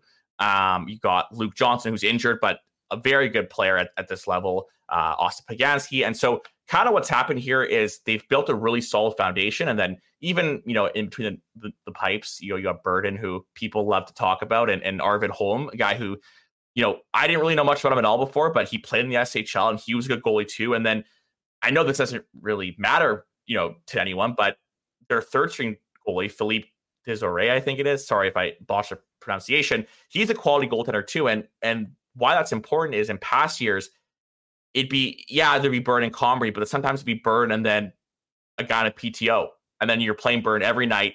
That's hard with three and three. So you know, just in general, they're built really well from top to bottom, and that's important for like a Perfetti, a Gustafsson, a Heinola to be there and not be on a team like you saw in years past, where you know, of course, it worked out well for Kyle Connor, but um, you know, the Chase De Leos, the Brendan Lemieux, the sort of second tier guys back in the day, they weren't playing on that good of teams, right? So you wonder, you know, where things have been better and whatnot, but um, just the way they're positioned now, it, it's a really good kind of runway for all their prospects to get. Time. Well, and, and, and one of the other things that's unique this year, as opposed to last year, for a player like Perfetti that got a chance to play in the American Hockey League and get his feet wet as a professional, is the bottom line right now is without these NHL taxi squads, the quality of talent in the American Hockey League significantly better this year than it was last season. Totally. Like so, two guys I mentioned, like Luke Johnson, Austin Poganski, those were top taxi squad guys. And if you think about it, it's kind of like last year they wiped out the first kind of like your best players at each position, forward, defense, and goalie. So it's it's a, it was a lot of a, a much different year, and it would have been a disaster if they kind of went with the same group again. And I think obviously they knew that with, with the way they kind of constructed the roster. But it's interesting too because they also they signed a lot of those guys they had last year that didn't make the roster, but they have them on ECHL or even HL deals. But they don't have an affiliate this year, but they've got them in with the Growlers. Um, you know various other teams and they just have a lot of insurance right? Because you know in this league like you could get your best player called up in the middle of it you get an injury or two then you're you're going from the best in the league to the worst. And you know you saw it in like 2018 right? When like Sami Niku won AHL player the uh, defense of the year Roslovic was great you know they were first in the league in January I believe and then it kind of just deflated because Roslovic got recalled they had a couple injuries some guys were banged up and then before you know it it's like this team's limping into the playoffs. So again, you know, let's they'll take a developed player over uh, going around two, three, or four. But you know, I think there's a further emphasis on having those sort of long playoff runs with with prospects and developing that way. So I think it's something that they were cognizant of, and they definitely prepared for it. Uh, uh, let's get to your piece uh, in full press hockey this week on Cole Perfetti. Uh, everyone was talking about Perfetti at the beginning of the season, had a strong camp, made the opening day roster. But I think anyone that knows this organization felt that the likely destination at some point would be the Manitoba Moose. He's now been there for a few weeks at a pretty good start. You've been following him very closely. You've talked about his role right now and what the organization is trying to do for him and his development. Um, tell us about what you've seen from Perfetti in his second run in the American Hockey League against much better competition as a top line player. Yeah, I mean, I think, and Cole said this a couple times when I when I've interviewed him, and of course he's always um, you know made note that of course with COVID, it's it's you never want to say good came out of it. A lot of people were affected, but you could ask for a better last sort of 10 months for Cole Perfetti, right? So he comes in the HL foreign environment. Guys that are just drafted don't play in the HL next year unless you're European, right? Because there's that NHL CHL agreement that, if all things considered, he wouldn't even be actually AHL eligible this year, right? It's only because he played however many games they made an accommodation for players like that and whatever. So, you know, he comes in and he, like, he, for example, he's, first game he scores his first goal. And this is a guy that, you know, looked like you know, he didn't want to celebrate whatever I asked him. He's like, yeah, I don't think the guys would take well to me grabbing ice and stuff. Like he just kind of seemed timid. He kind of seemed like he even felt like he wasn't supposed to be there. Um, and then as you know, as time went on, kind of the 15 game mark, like a flip just switched, right? And he kind of realized I can be, you know, the guy here. I can play at this level. And you know, a lot of people, I think it's kind of becoming the new trend in hockey Twitter and just our sport that this idea that of course the game is getting younger and that is true but the idea that you could just throw in these like 18, 19 year old guys at NHL games and they'll just kind of figure it out. It's like, no, let's be real here. There's very few that get to do that because of reason. And conditioning is a big part of it. And Cole really had to, you know, get used to pro game. But as I said, the 15 game mark last year, he just, you know, he was a different player. Then he goes to the Worlds, the World Championships. He played so well there, he got an invite there. Another unique experience, right? Another different type of talent pool, like this, like last year's AHL. Yeah, one that then, would have never been on the table for him. I mean, no, a, it's a unique not. situation provided a unique opportunity, and he made exactly. the most of it. hundred percent. And then, you know, as I'm sure a lot of list, uh, you know, viewers and listeners saw in preseason, he came out and he looked like he was, you know, fighting for a spot. He made the opening night roster. And I think what you're seeing with Perfetti now and what the Jets are really emphasizing is what they have done all along. Roslovic, Connor, all these guys, they're going to preach patience. That's not changing. I know that's frustrating to some people, but you know, the way I see it, having Perfetti be the guy with the moose, whether that's on the first unit power play, whether that's on the first line left wing or at center. Um, I know they want to play him at center, but he's playing well with Gustafsson right now. You know, that experience is a lot, you know, more valuable than playing 12 minutes a night, kind of in the middle six or whatever, um, because you need that mileage, right? Like you need that prolonged period of being successful at the lower levels. You know, Carter Verhaeghe, for example, guy that came out of nowhere. Um, Mike Kelly of NHL Network, I was listening to this bit, and he before last year predicted he would make that jump. And one of the reasons he said was he's a guy that not only has played well in small amounts of ice time at the NHL level or the HL, but he has a history of being the guy at lower levels. And I've always thought about that to be really interesting. And like I think it's great to see Perfetti playing the way he is now. You know, 6.8 games. He's, you know, 66% Corsi. I know that doesn't maybe sound like that crazy to some that don't know, but like that's really good. And even though the Moose are outscoring their opponents and out shooting, that's great. Um, and that doesn't mean that you should call for him to be called up. I think that that's just a sign things are going well, right? And he'll hopefully go on a playoff run and and whatnot. But like this guy's a player. This guy's gonna be a great player actually, and I think he's he's gonna be really exciting for Jets fans. Yeah, and, and, I mean this time, and we've seen it time and time again. Uh, while you know you're right, patience might not be a virtue of a large majority of hockey fans right now. Um, you know, we've seen time after time this experience be so valuable for young players. And I mean, part of it that you touched on in the piece, I thought that was really interesting. Uh, in talking to Cole was you know, what the Winnipeg Jets were hoping that he would get out of this time. And, you know, you, you spoke to him and he mentioned a conversation with Paul Maurice before he went back to the Moose on being able to play quickly, play fast, and create extra space in and around the wall. And uh, and that could be key, especially potentially even this season, depending on what happens with the big club whether there might be a spot where they need him, maybe not at center where he projects to be long term, but playing more in the short term as a winger with high skilled players. Yeah, like I, I, asked Mark Morrison, and I think it's in the yes the piece where they want him to play get those reps at center, and they're not going to really try to play him in the wing. But I think as you're seeing now, like the last couple of games he's played with Gustafsson, they're going to put him everywhere. And, and, the development path I would compare to is like kind of like Roslovic, um, because he it, it was clear he was going to have to start as a winger in the NHL. Now he's a center, obviously with Columbus, but Pascal Vincent, the old coach, would always say like we want to give him reps everywhere, kind of thing. And yes, now it's Mark Morrison, but the whole organization, so it's an organizational thing. It doesn't really matter who the AHL head coach is; they're one piece of the puzzle, but it's a whole operation. And you know that's going to be huge for him because let's say let's say Nikolai Ehlers gets injured tomorrow, or actually I think he got injured last game. Uh, but like let's say someone gets injured long term. Um, Cole Perfetti's who you want to bring up, right? And if you're going to bring him up, you need him to be equipped with those skills to be on the wall in the NHL, to be in those battles, to to to get not only win the battle but get the playoff off the wall and kind of get the team going forward. That's not easy. That doesn't just happen, right? And so I think that that's why you're seeing a lot more reps on the wing.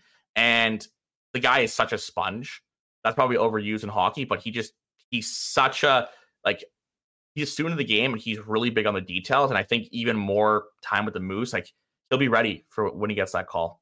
Uh, let's talk about, um, in addition to Perfetti, a couple of the other players. And, you know, we mentioned kind of what they're trying to get with Perfetti right now. I would argue that they've already done that with David Gustafsson. And, you know, we've talked about it. I'm still a little surprised that he didn't get a little bit more of a look, um, maybe up in the lineup and in some more preseason games. Um, but he seems to be, has taken off from where he was last year as the Moose top player. and continued his growth and maybe adding a bit more offense as well. Um, you're watching all of these games right now. I mean, give us a, a little bit of an update on Gus and um, is he and should he be the next guy that gets a call from the Winnipeg Jets if if uh, if it's needed? Well, he's the most. He's probably the most polished. I think his all around game. You've seen it where he, you know, he made cat uh, made the Jets roster in what was it, 2019, 20. So he was like a draft year plus one, I think, and came out was able to play in the bottom six, which like that's not easy. Like that's not like it's the NHL. It's the yeah, National but, Hockey League. But you're right, and like the thing too is like Paul Maurice, especially like he's of all people, is not going to put a 19 year old there if he's not more than ready and capable. He's a beast in the draws in the HL. All those little components of his game, he's got down. But I think what people are starting to realize is there could be more here with David Gustafsson than maybe initially thought. I mean, he's a second round pick, right? And I think with having the HL now, you know, last year, speaking of the diluted talent pool, he was in the HL for a bit, but also before he was in second tier Sweden um, playing. So he hasn't really got that prolonged period in the HL. Um, but I mean, for my money, I, I, think he he should be on the team now.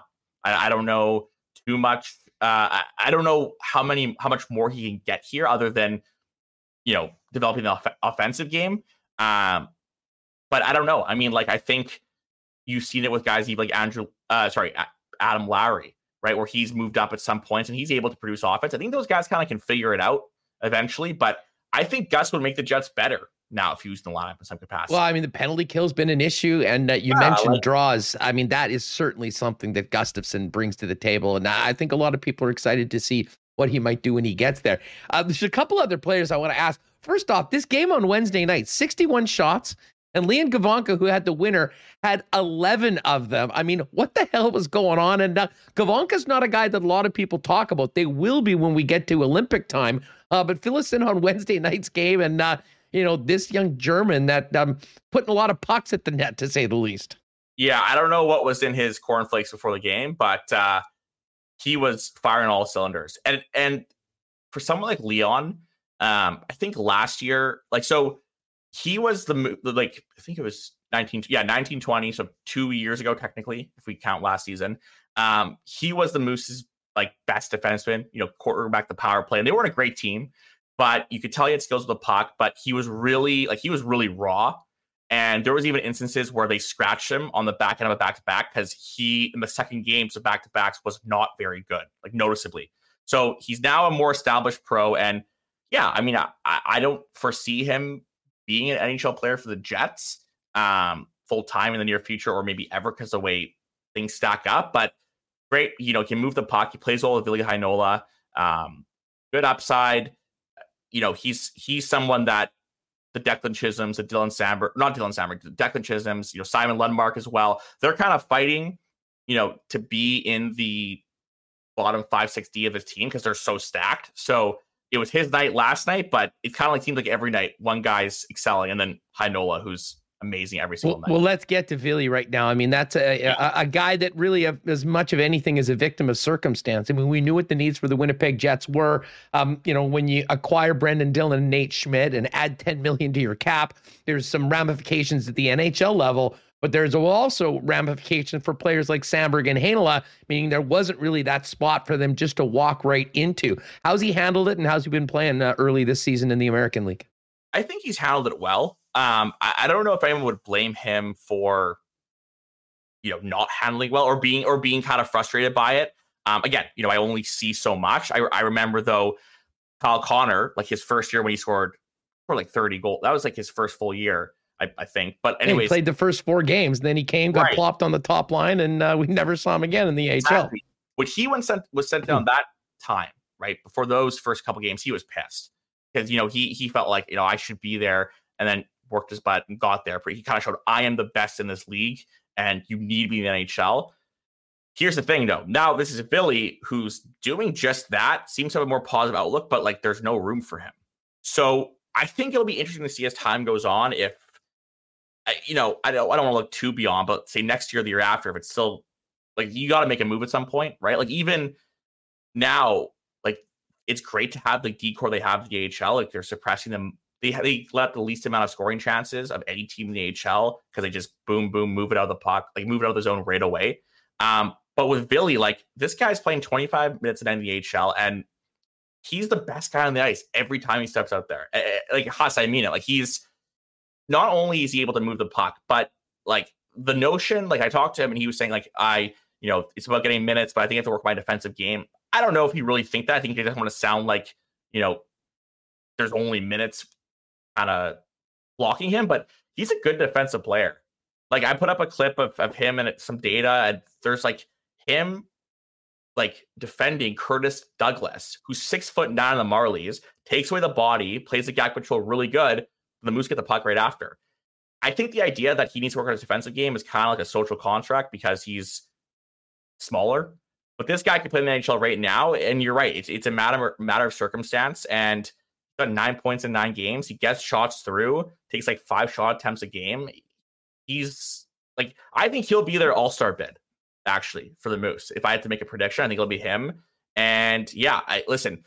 The bright side, Jets fans, if there's an injury, there's lots of options. Both, yeah, both no, a hundred percent, and and things could change very quickly. And for totally. a player like Heinola, when he does get that next opportunity and actually gets into the lineup, um, the job will be to play so well that you give them a problem. They just feel that they cannot send you down. Jacob Stoller is with us from uh, Full Press Hockey, covering the Manitoba Moose in the American Hockey League. Before we go, uh, I want to talk about goalies. Uh, we've all seen a million great highlights of Mikhail Berdin, some hilarious sound bites. I mean, for someone covering the team, he's sort of a dream come true. Um, and he's flashy, and people want to see that.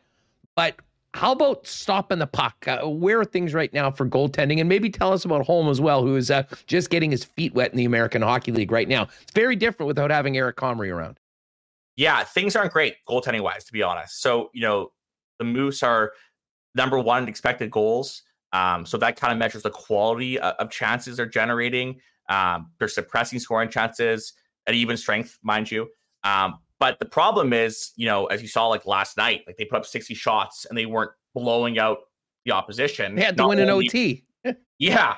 Um, he's letting up a lot of pizzas. I don't know if that's even the term. I think it's more of a turnover term, but you know, Berdin is is so his scoring chance save percent. That's like the home plate. It's the worst in the AHL right now. Now it's early. I don't want to just like harp on the guy, but you're kind of seeing like you know a lot of people thought, and myself included. I'll be honest, that Comrie was not going to be capable of NHL backup. He's proved me and a lot of people wrong. But the people that were kind of saying Berdin should be over there are really, really ill informed. Great highlights, great quote, likes to play the puck, but decision making is off you know, he's letting goals and he shouldn't be letting in. He's really seeming out of it. You know, I thought this year he'd have a solid year because he should be playing every night back to backs. So they brought another goalie in Holm who has been really solid, but Berdin just seems off. Maybe it's because there's less shots coming in. I know a lot of goalies like to have a lot more action and kind of feed off of that, but you know, it's hard to make excuses when he's just really letting up some some bad goals. So I think there's a couple of things. There's the goalie part, but also he needs to stop playing the puck. I know, guys, like, listen, I love when I get retweets and likes and stuff on Twitter, right? I mean, it's great for my self esteem, and he helps a lot with that. But like, it's just ridiculous at this point because you've got guys like Declan Chisholm, you've got Heinola, like Samberg will be there soon, like that can move the puck and do it well.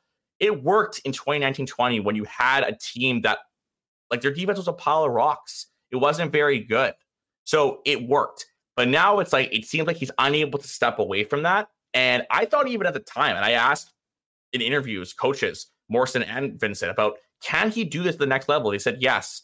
And I think we have to centralize. He can't even do this at this level now, right? Like it, it, it's a detriment to the team. So I think for Berdin, I don't know what's going on. Something's going on, maybe personally. I don't even know, but he does not seem like his normal self. He's nowhere near there. And then Holm, who came in, has played a couple games. He he looks calm, co- composed. I think he's gonna be a really good goalie. He's athletic. Um, he's looked good, but I think uh, you know the hopes of Mikhail Berdin coming in and freaking dropping three guys and scoring from the point and like maybe Murray's putting on the power play are a little ill advised.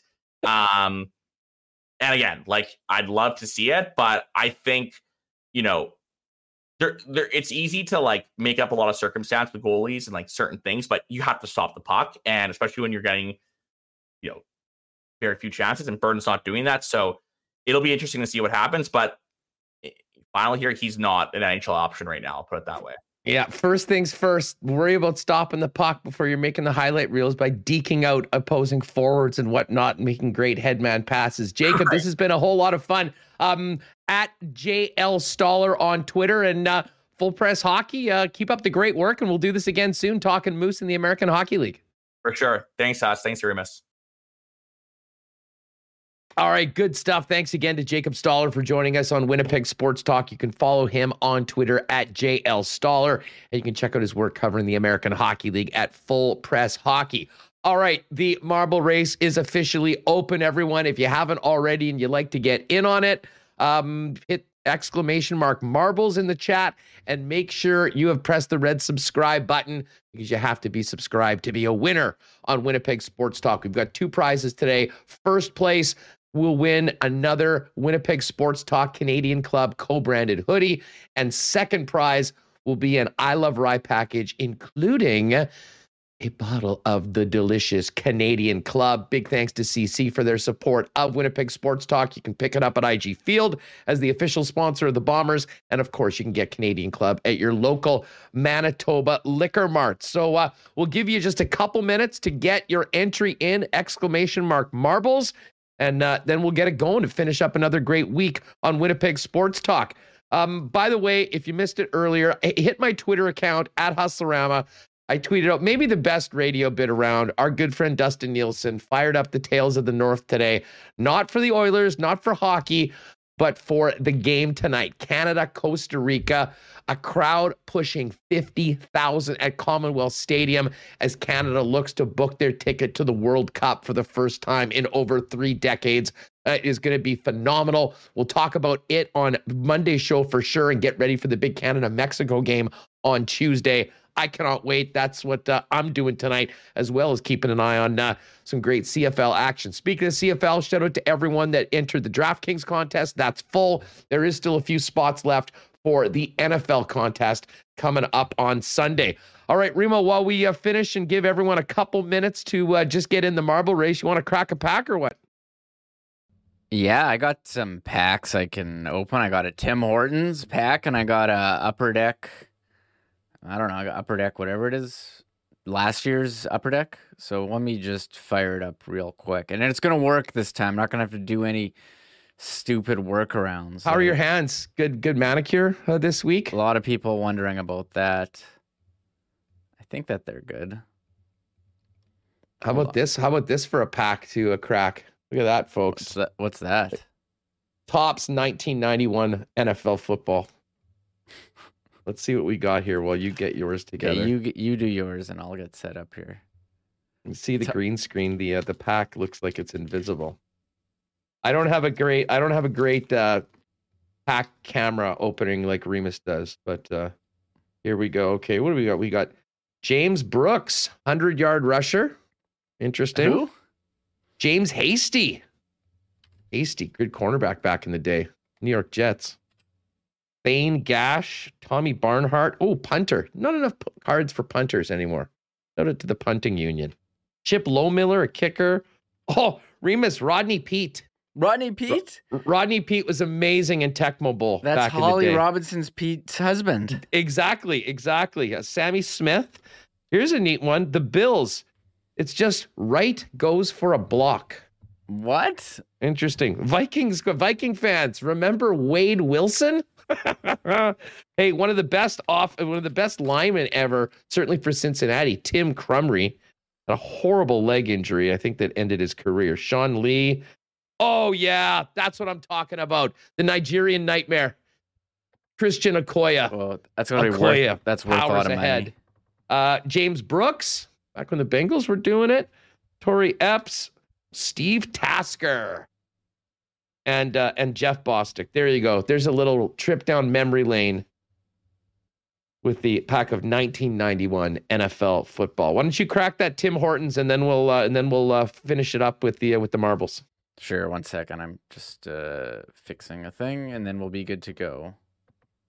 Okay, Last call for marbles, everybody. Yeah. If you haven't gotten in, if you're just popping in, exclamation mark marbles. As soon as Remis is done cracking his Tim Hortons pack, entries will be closed. And we'll get it fired up and uh, give away some great stuff courtesy of our friends at Canadian Club. All right, we got the crack pack cam here. The crack, yeah, the crack pack cam. Okay, let's see. Excellent. We, we did get a, uh, was it, what was the thing a called? Monahan hockey hero last time. Yeah, Mon- that was the poll. So we'll see if we get one here. Oh, what's this? Darnell Nurse. All right, Darnell Nurse. We also have oh, a bad. very nice cards. Yeah, you can see my fingers. Oh, a Brock Boeser. Brock Boeser, gold etching. Oh yes, and uh, Kevin Hayes, former Jet. Hayes, there we go. For, former back Jet, in there. So. Hey, and by the way, shout out to Zach Fucale, who got his first NHL win in his first start and got a shutout last night. Been a long, long run for the former member of Team Canada's junior team to get to the National Hockey League. And as we officially close the entries for the marble race, uh, Rima, we do have some breaking news. Former Winnipeg Jet Tucker Poolman suspended just two games. I thought he frankly got off a little like, uh, lightly for that um, hatchet job he did on a member of the Avalanche last night in the uh, Canucks 7 1 loss to Colorado. He's so lucky to only get two games, I feel like. Um, I mean, it's pretty clear the intent there, what he was trying to do. Um, you know, he got hit, spun around, swiped a stick at a guy's head. Uh, it's apparently that's only worth two games, uh, Hustler. I don't. I don't got I off a little got off a little lucky, I think. Old uh, our old pal Tucker yeah, Poolman. It's pretty close to t- uh, Happy Gilmore, like trying to take your skate off and stab someone. Like he's approaching that territory. Things not going too well uh, for the Canucks at all right now. I'm just looking over at the uh, Pacific Division. Oh, there they are, five, seven, and two, ahead of only the Seattle Kraken, and of course it's the Kings that are here Saturday night to take on the Winnipeg Jets. Uh, when we last saw the Kings, the Jets had beat them and the to send them to one five and one on the season. Since then, they've run off seven wins in a row, including a perfect run on this Canadian road trip with wins in Montreal, Ottawa, and Toronto. Jets will look to uh, end that string tomorrow and get another win on home ice. And then, of course, next week, Tuesday in Winnipeg, Thursday in Edmonton, home and home series between the Jets and Oilers for the first time since the sweep in the first round last year. All right, Remo, how are we looking for the marbles? Yeah, we're looking uh we're looking good. I'm just getting it loaded up here. Um one second. Here we can I'll go to this screen. I got to pick the correct track, but we are good to go. I've got all names. We've got 110 in, 110 Right on. In. Good luck to everybody. Thank you all. Make sure you're subscribed. Uh, hit that red subscribe button. And if you wouldn't mind, we got over 300 people in here. Let's see if we can get to 200 likes. That would be nice. If you haven't hit that thumbs up, please do. Certainly helps us spread the channel. What's the what's the track today, Kamish? Uh, let's pull it up and we'll take a look. Hold on. I'm, I'm bringing it up in a second. We will figure this out. What do I got to do? Game capture? Sorry. Oh, there. All right. Are you ready? I'm mar- ready for the marbles. I think Am I everyone else is ready. Is that the real question? Am I ready? Yeah, yeah. Precisely. All right, here we go. Marbles. Uh, I don't know if there's any like winter themed tracks or anything. We got uh, Frozen. Oh, there's one called Frozen. I it's three minutes. This could be a long one. This Frozen that, track. That would be appropriate. Well, let's okay. see what happens. Let's just do it. We got 110 people in the names. Just to confirm, 110, 110 entered. So everyone is in. We have had times where where I don't put everyone in and someone's got left out and people have gotten left out and that was my mistake. But you know, we've done this for a while. So this is gonna be a lengthy race test. You're gonna you're gonna have to get your play by play skills in order. Right on. Well, I'm ready to do it. I've got another pack here to crack while we see what happens going on. These are the score score 91 NFL cards. Oh my god! I'll let you know if there's anything good in the meantime. But it, uh, this is Frozen. There's 110 in first place. Gets a Winnipeg Sports Talk hoodie that we did up with our friends at Canadian Club. Second place, the I Love Rye package, including some delicious Canadian club whiskey. All right, without further ado, let's finish off this week in style with the Winnipeg Sports Talk marble race. Let's do this. All right, going down the Plinko board. They are off, ladies and gents. So this is a lengthy one. By the way, I see Les is in there. less. I do have your. Uh, I'm gonna have to make a, a, trip downtown to drop that off for you. We'll uh, hook, hook up. Hit me up with the DM on the weekend. I'll try and uh, pop that uh, pop that by for you.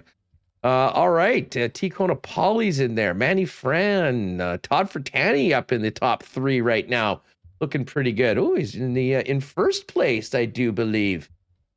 Uh, oh no, that's not Drew Doughty. That's Drew Douglas. Uh, I see going on right now. This is quite the uh, this is quite the course right now. This is frozen. You said, Reem. Yeah, I guess it's frozen. snowing as we uh, we go. A very very appropriate track for us to finish up this week. We started off with gorgeous weather, and now, um, well, winter has arrived in Winnipeg. Going to be a bit nicer tonight in Edmonton. I think they're looking at a high of about four um, four degrees Celsius.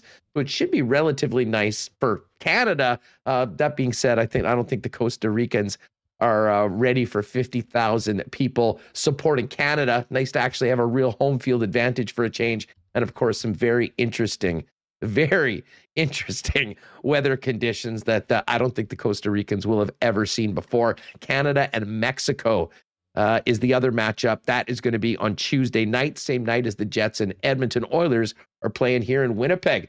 All right, who we got? Lots is back and forth. The leaders changing all the time. Brad Woods is up there. Michael Sofer, Schmidt faced. Great name there, folks. Uh, Doug Phil, Jerry Baluta, Rob Mahoney. Rob's out in front right now, it looks like. Troy Cozen's in the mix. It's a very cool track. I don't think we've had any eliminations yet, have we, Remis? I haven't seen any. This is everyone's staying on track. There are some speed up spots. I see people going through the uh, the pegs there on the right, but uh, I think we still got a bit of a ways to go. This is a marathon, not a sprint. That that is uh, that is exactly right. As we said, right now with Jason Jets in the mix, Mike Cochrane, uh, One Bird. It's uh, it's all over the place. Troy Cozen though looks like he's uh, in the front. Rob Mahoney's in there. Theo Seegers. Uh, really, anyone's race right now as we continue through onto the second half of the Frozen. Oh, getting into the snowflake. Let's see what Rob Mahoney can do. Dave Shore's in there. Um, but again, there's it's hard to really tell who's first because there's two different routes going uh, going to the finish line right now. Uh, Leanne, Gus Godfrey, what up, Gus? Frosty Winnipeg, Kabilis making a run. Wouldn't that be something? One of our uh, all-time most loyal listeners, Jeff Kabilis. He'd be a fan oh. favorite oh, if he was able to pull it off. Uh, we're entering off the uh, the final stretch here, Hustler. It's Schickster. Here we go, folks. Schickster, a former winner, I do believe, uh, in the oh, past. he got, got, Daniel Hanford. He got pegged up, but there's Rob Mahoney as well. We could have a Mahoney's race here for in. first and second. And it is all over. Our winner is Daniel Heifer. Daniel, congratulations. And Rob Mahoney, way to go. You are in second.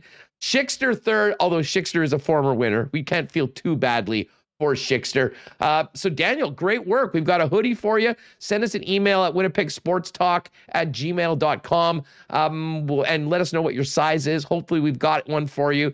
And Rob Mahoney, uh, you can hit me up on Twitter or send an email, winnipegsportstalk at gmail.com, and uh, we'll make sure you can pop by and pick up your I Love Rye package at some point very soon. Excellent marble race today. I see we're seeing just the final few folks pop in. Who will be last? I guess we didn't set a, a, a booby prize for whoever was the last one to get in, but uh, we could have do that. We'll do that next time, I'm sure. But there it is, the winner, Daniel Heford, first time winner on Winnipeg Sports Talk. Got the hoodie for you, and uh, of course, Rob is the uh, is the winner of the I Love Rye package. A heck of a way to finish off the weekend, Reem. What a what a race! That was an amazing track. I don't think we had any eliminations. As nope. I, as I bring my uh, myself in here, one sec.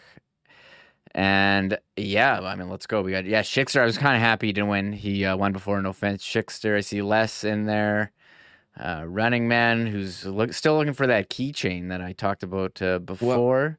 Look at Les, a fifth place. I mean, Schickster and Les, two strong performances for mm-hmm. former winners. There's Jet Oil Tom. I saw Sean Liska in there. I think he got tied up. He was he was close to close to it. Miller time as a previous winner. So I think as we do Jeff Kabilis, he's up there. So as we do, we had 110 people. I think last week was like 144. That was the record. So there are a lot of names. But yes, if you're listening on the podcast, I would say tune in Friday. You know, we start getting into it 2:30 on YouTube. You want to get in on this marble marble race? Fire it up. Uh, just you know, search for us and subscribe to the channel if you're not subscribed already. But as far eliminations, I think we only had one Mason Harris.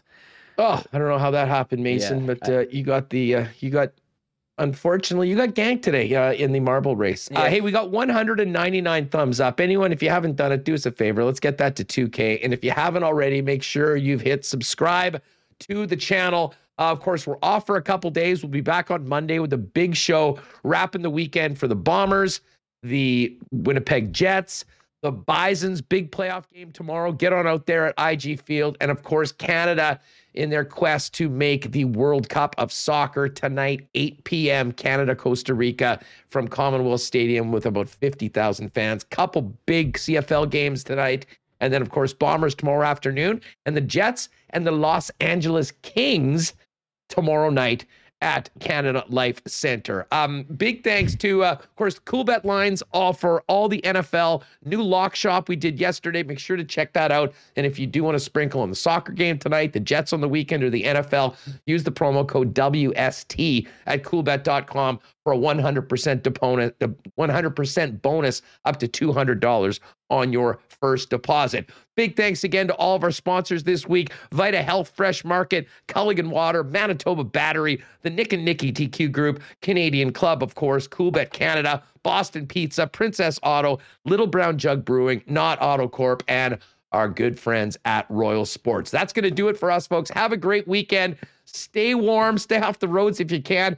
But you know, your boys will be back Monday afternoon, 1 p.m right here on Winnipeg Sports Talk Daily. Have a great one, and thanks for being with us. Oh my God! Oh!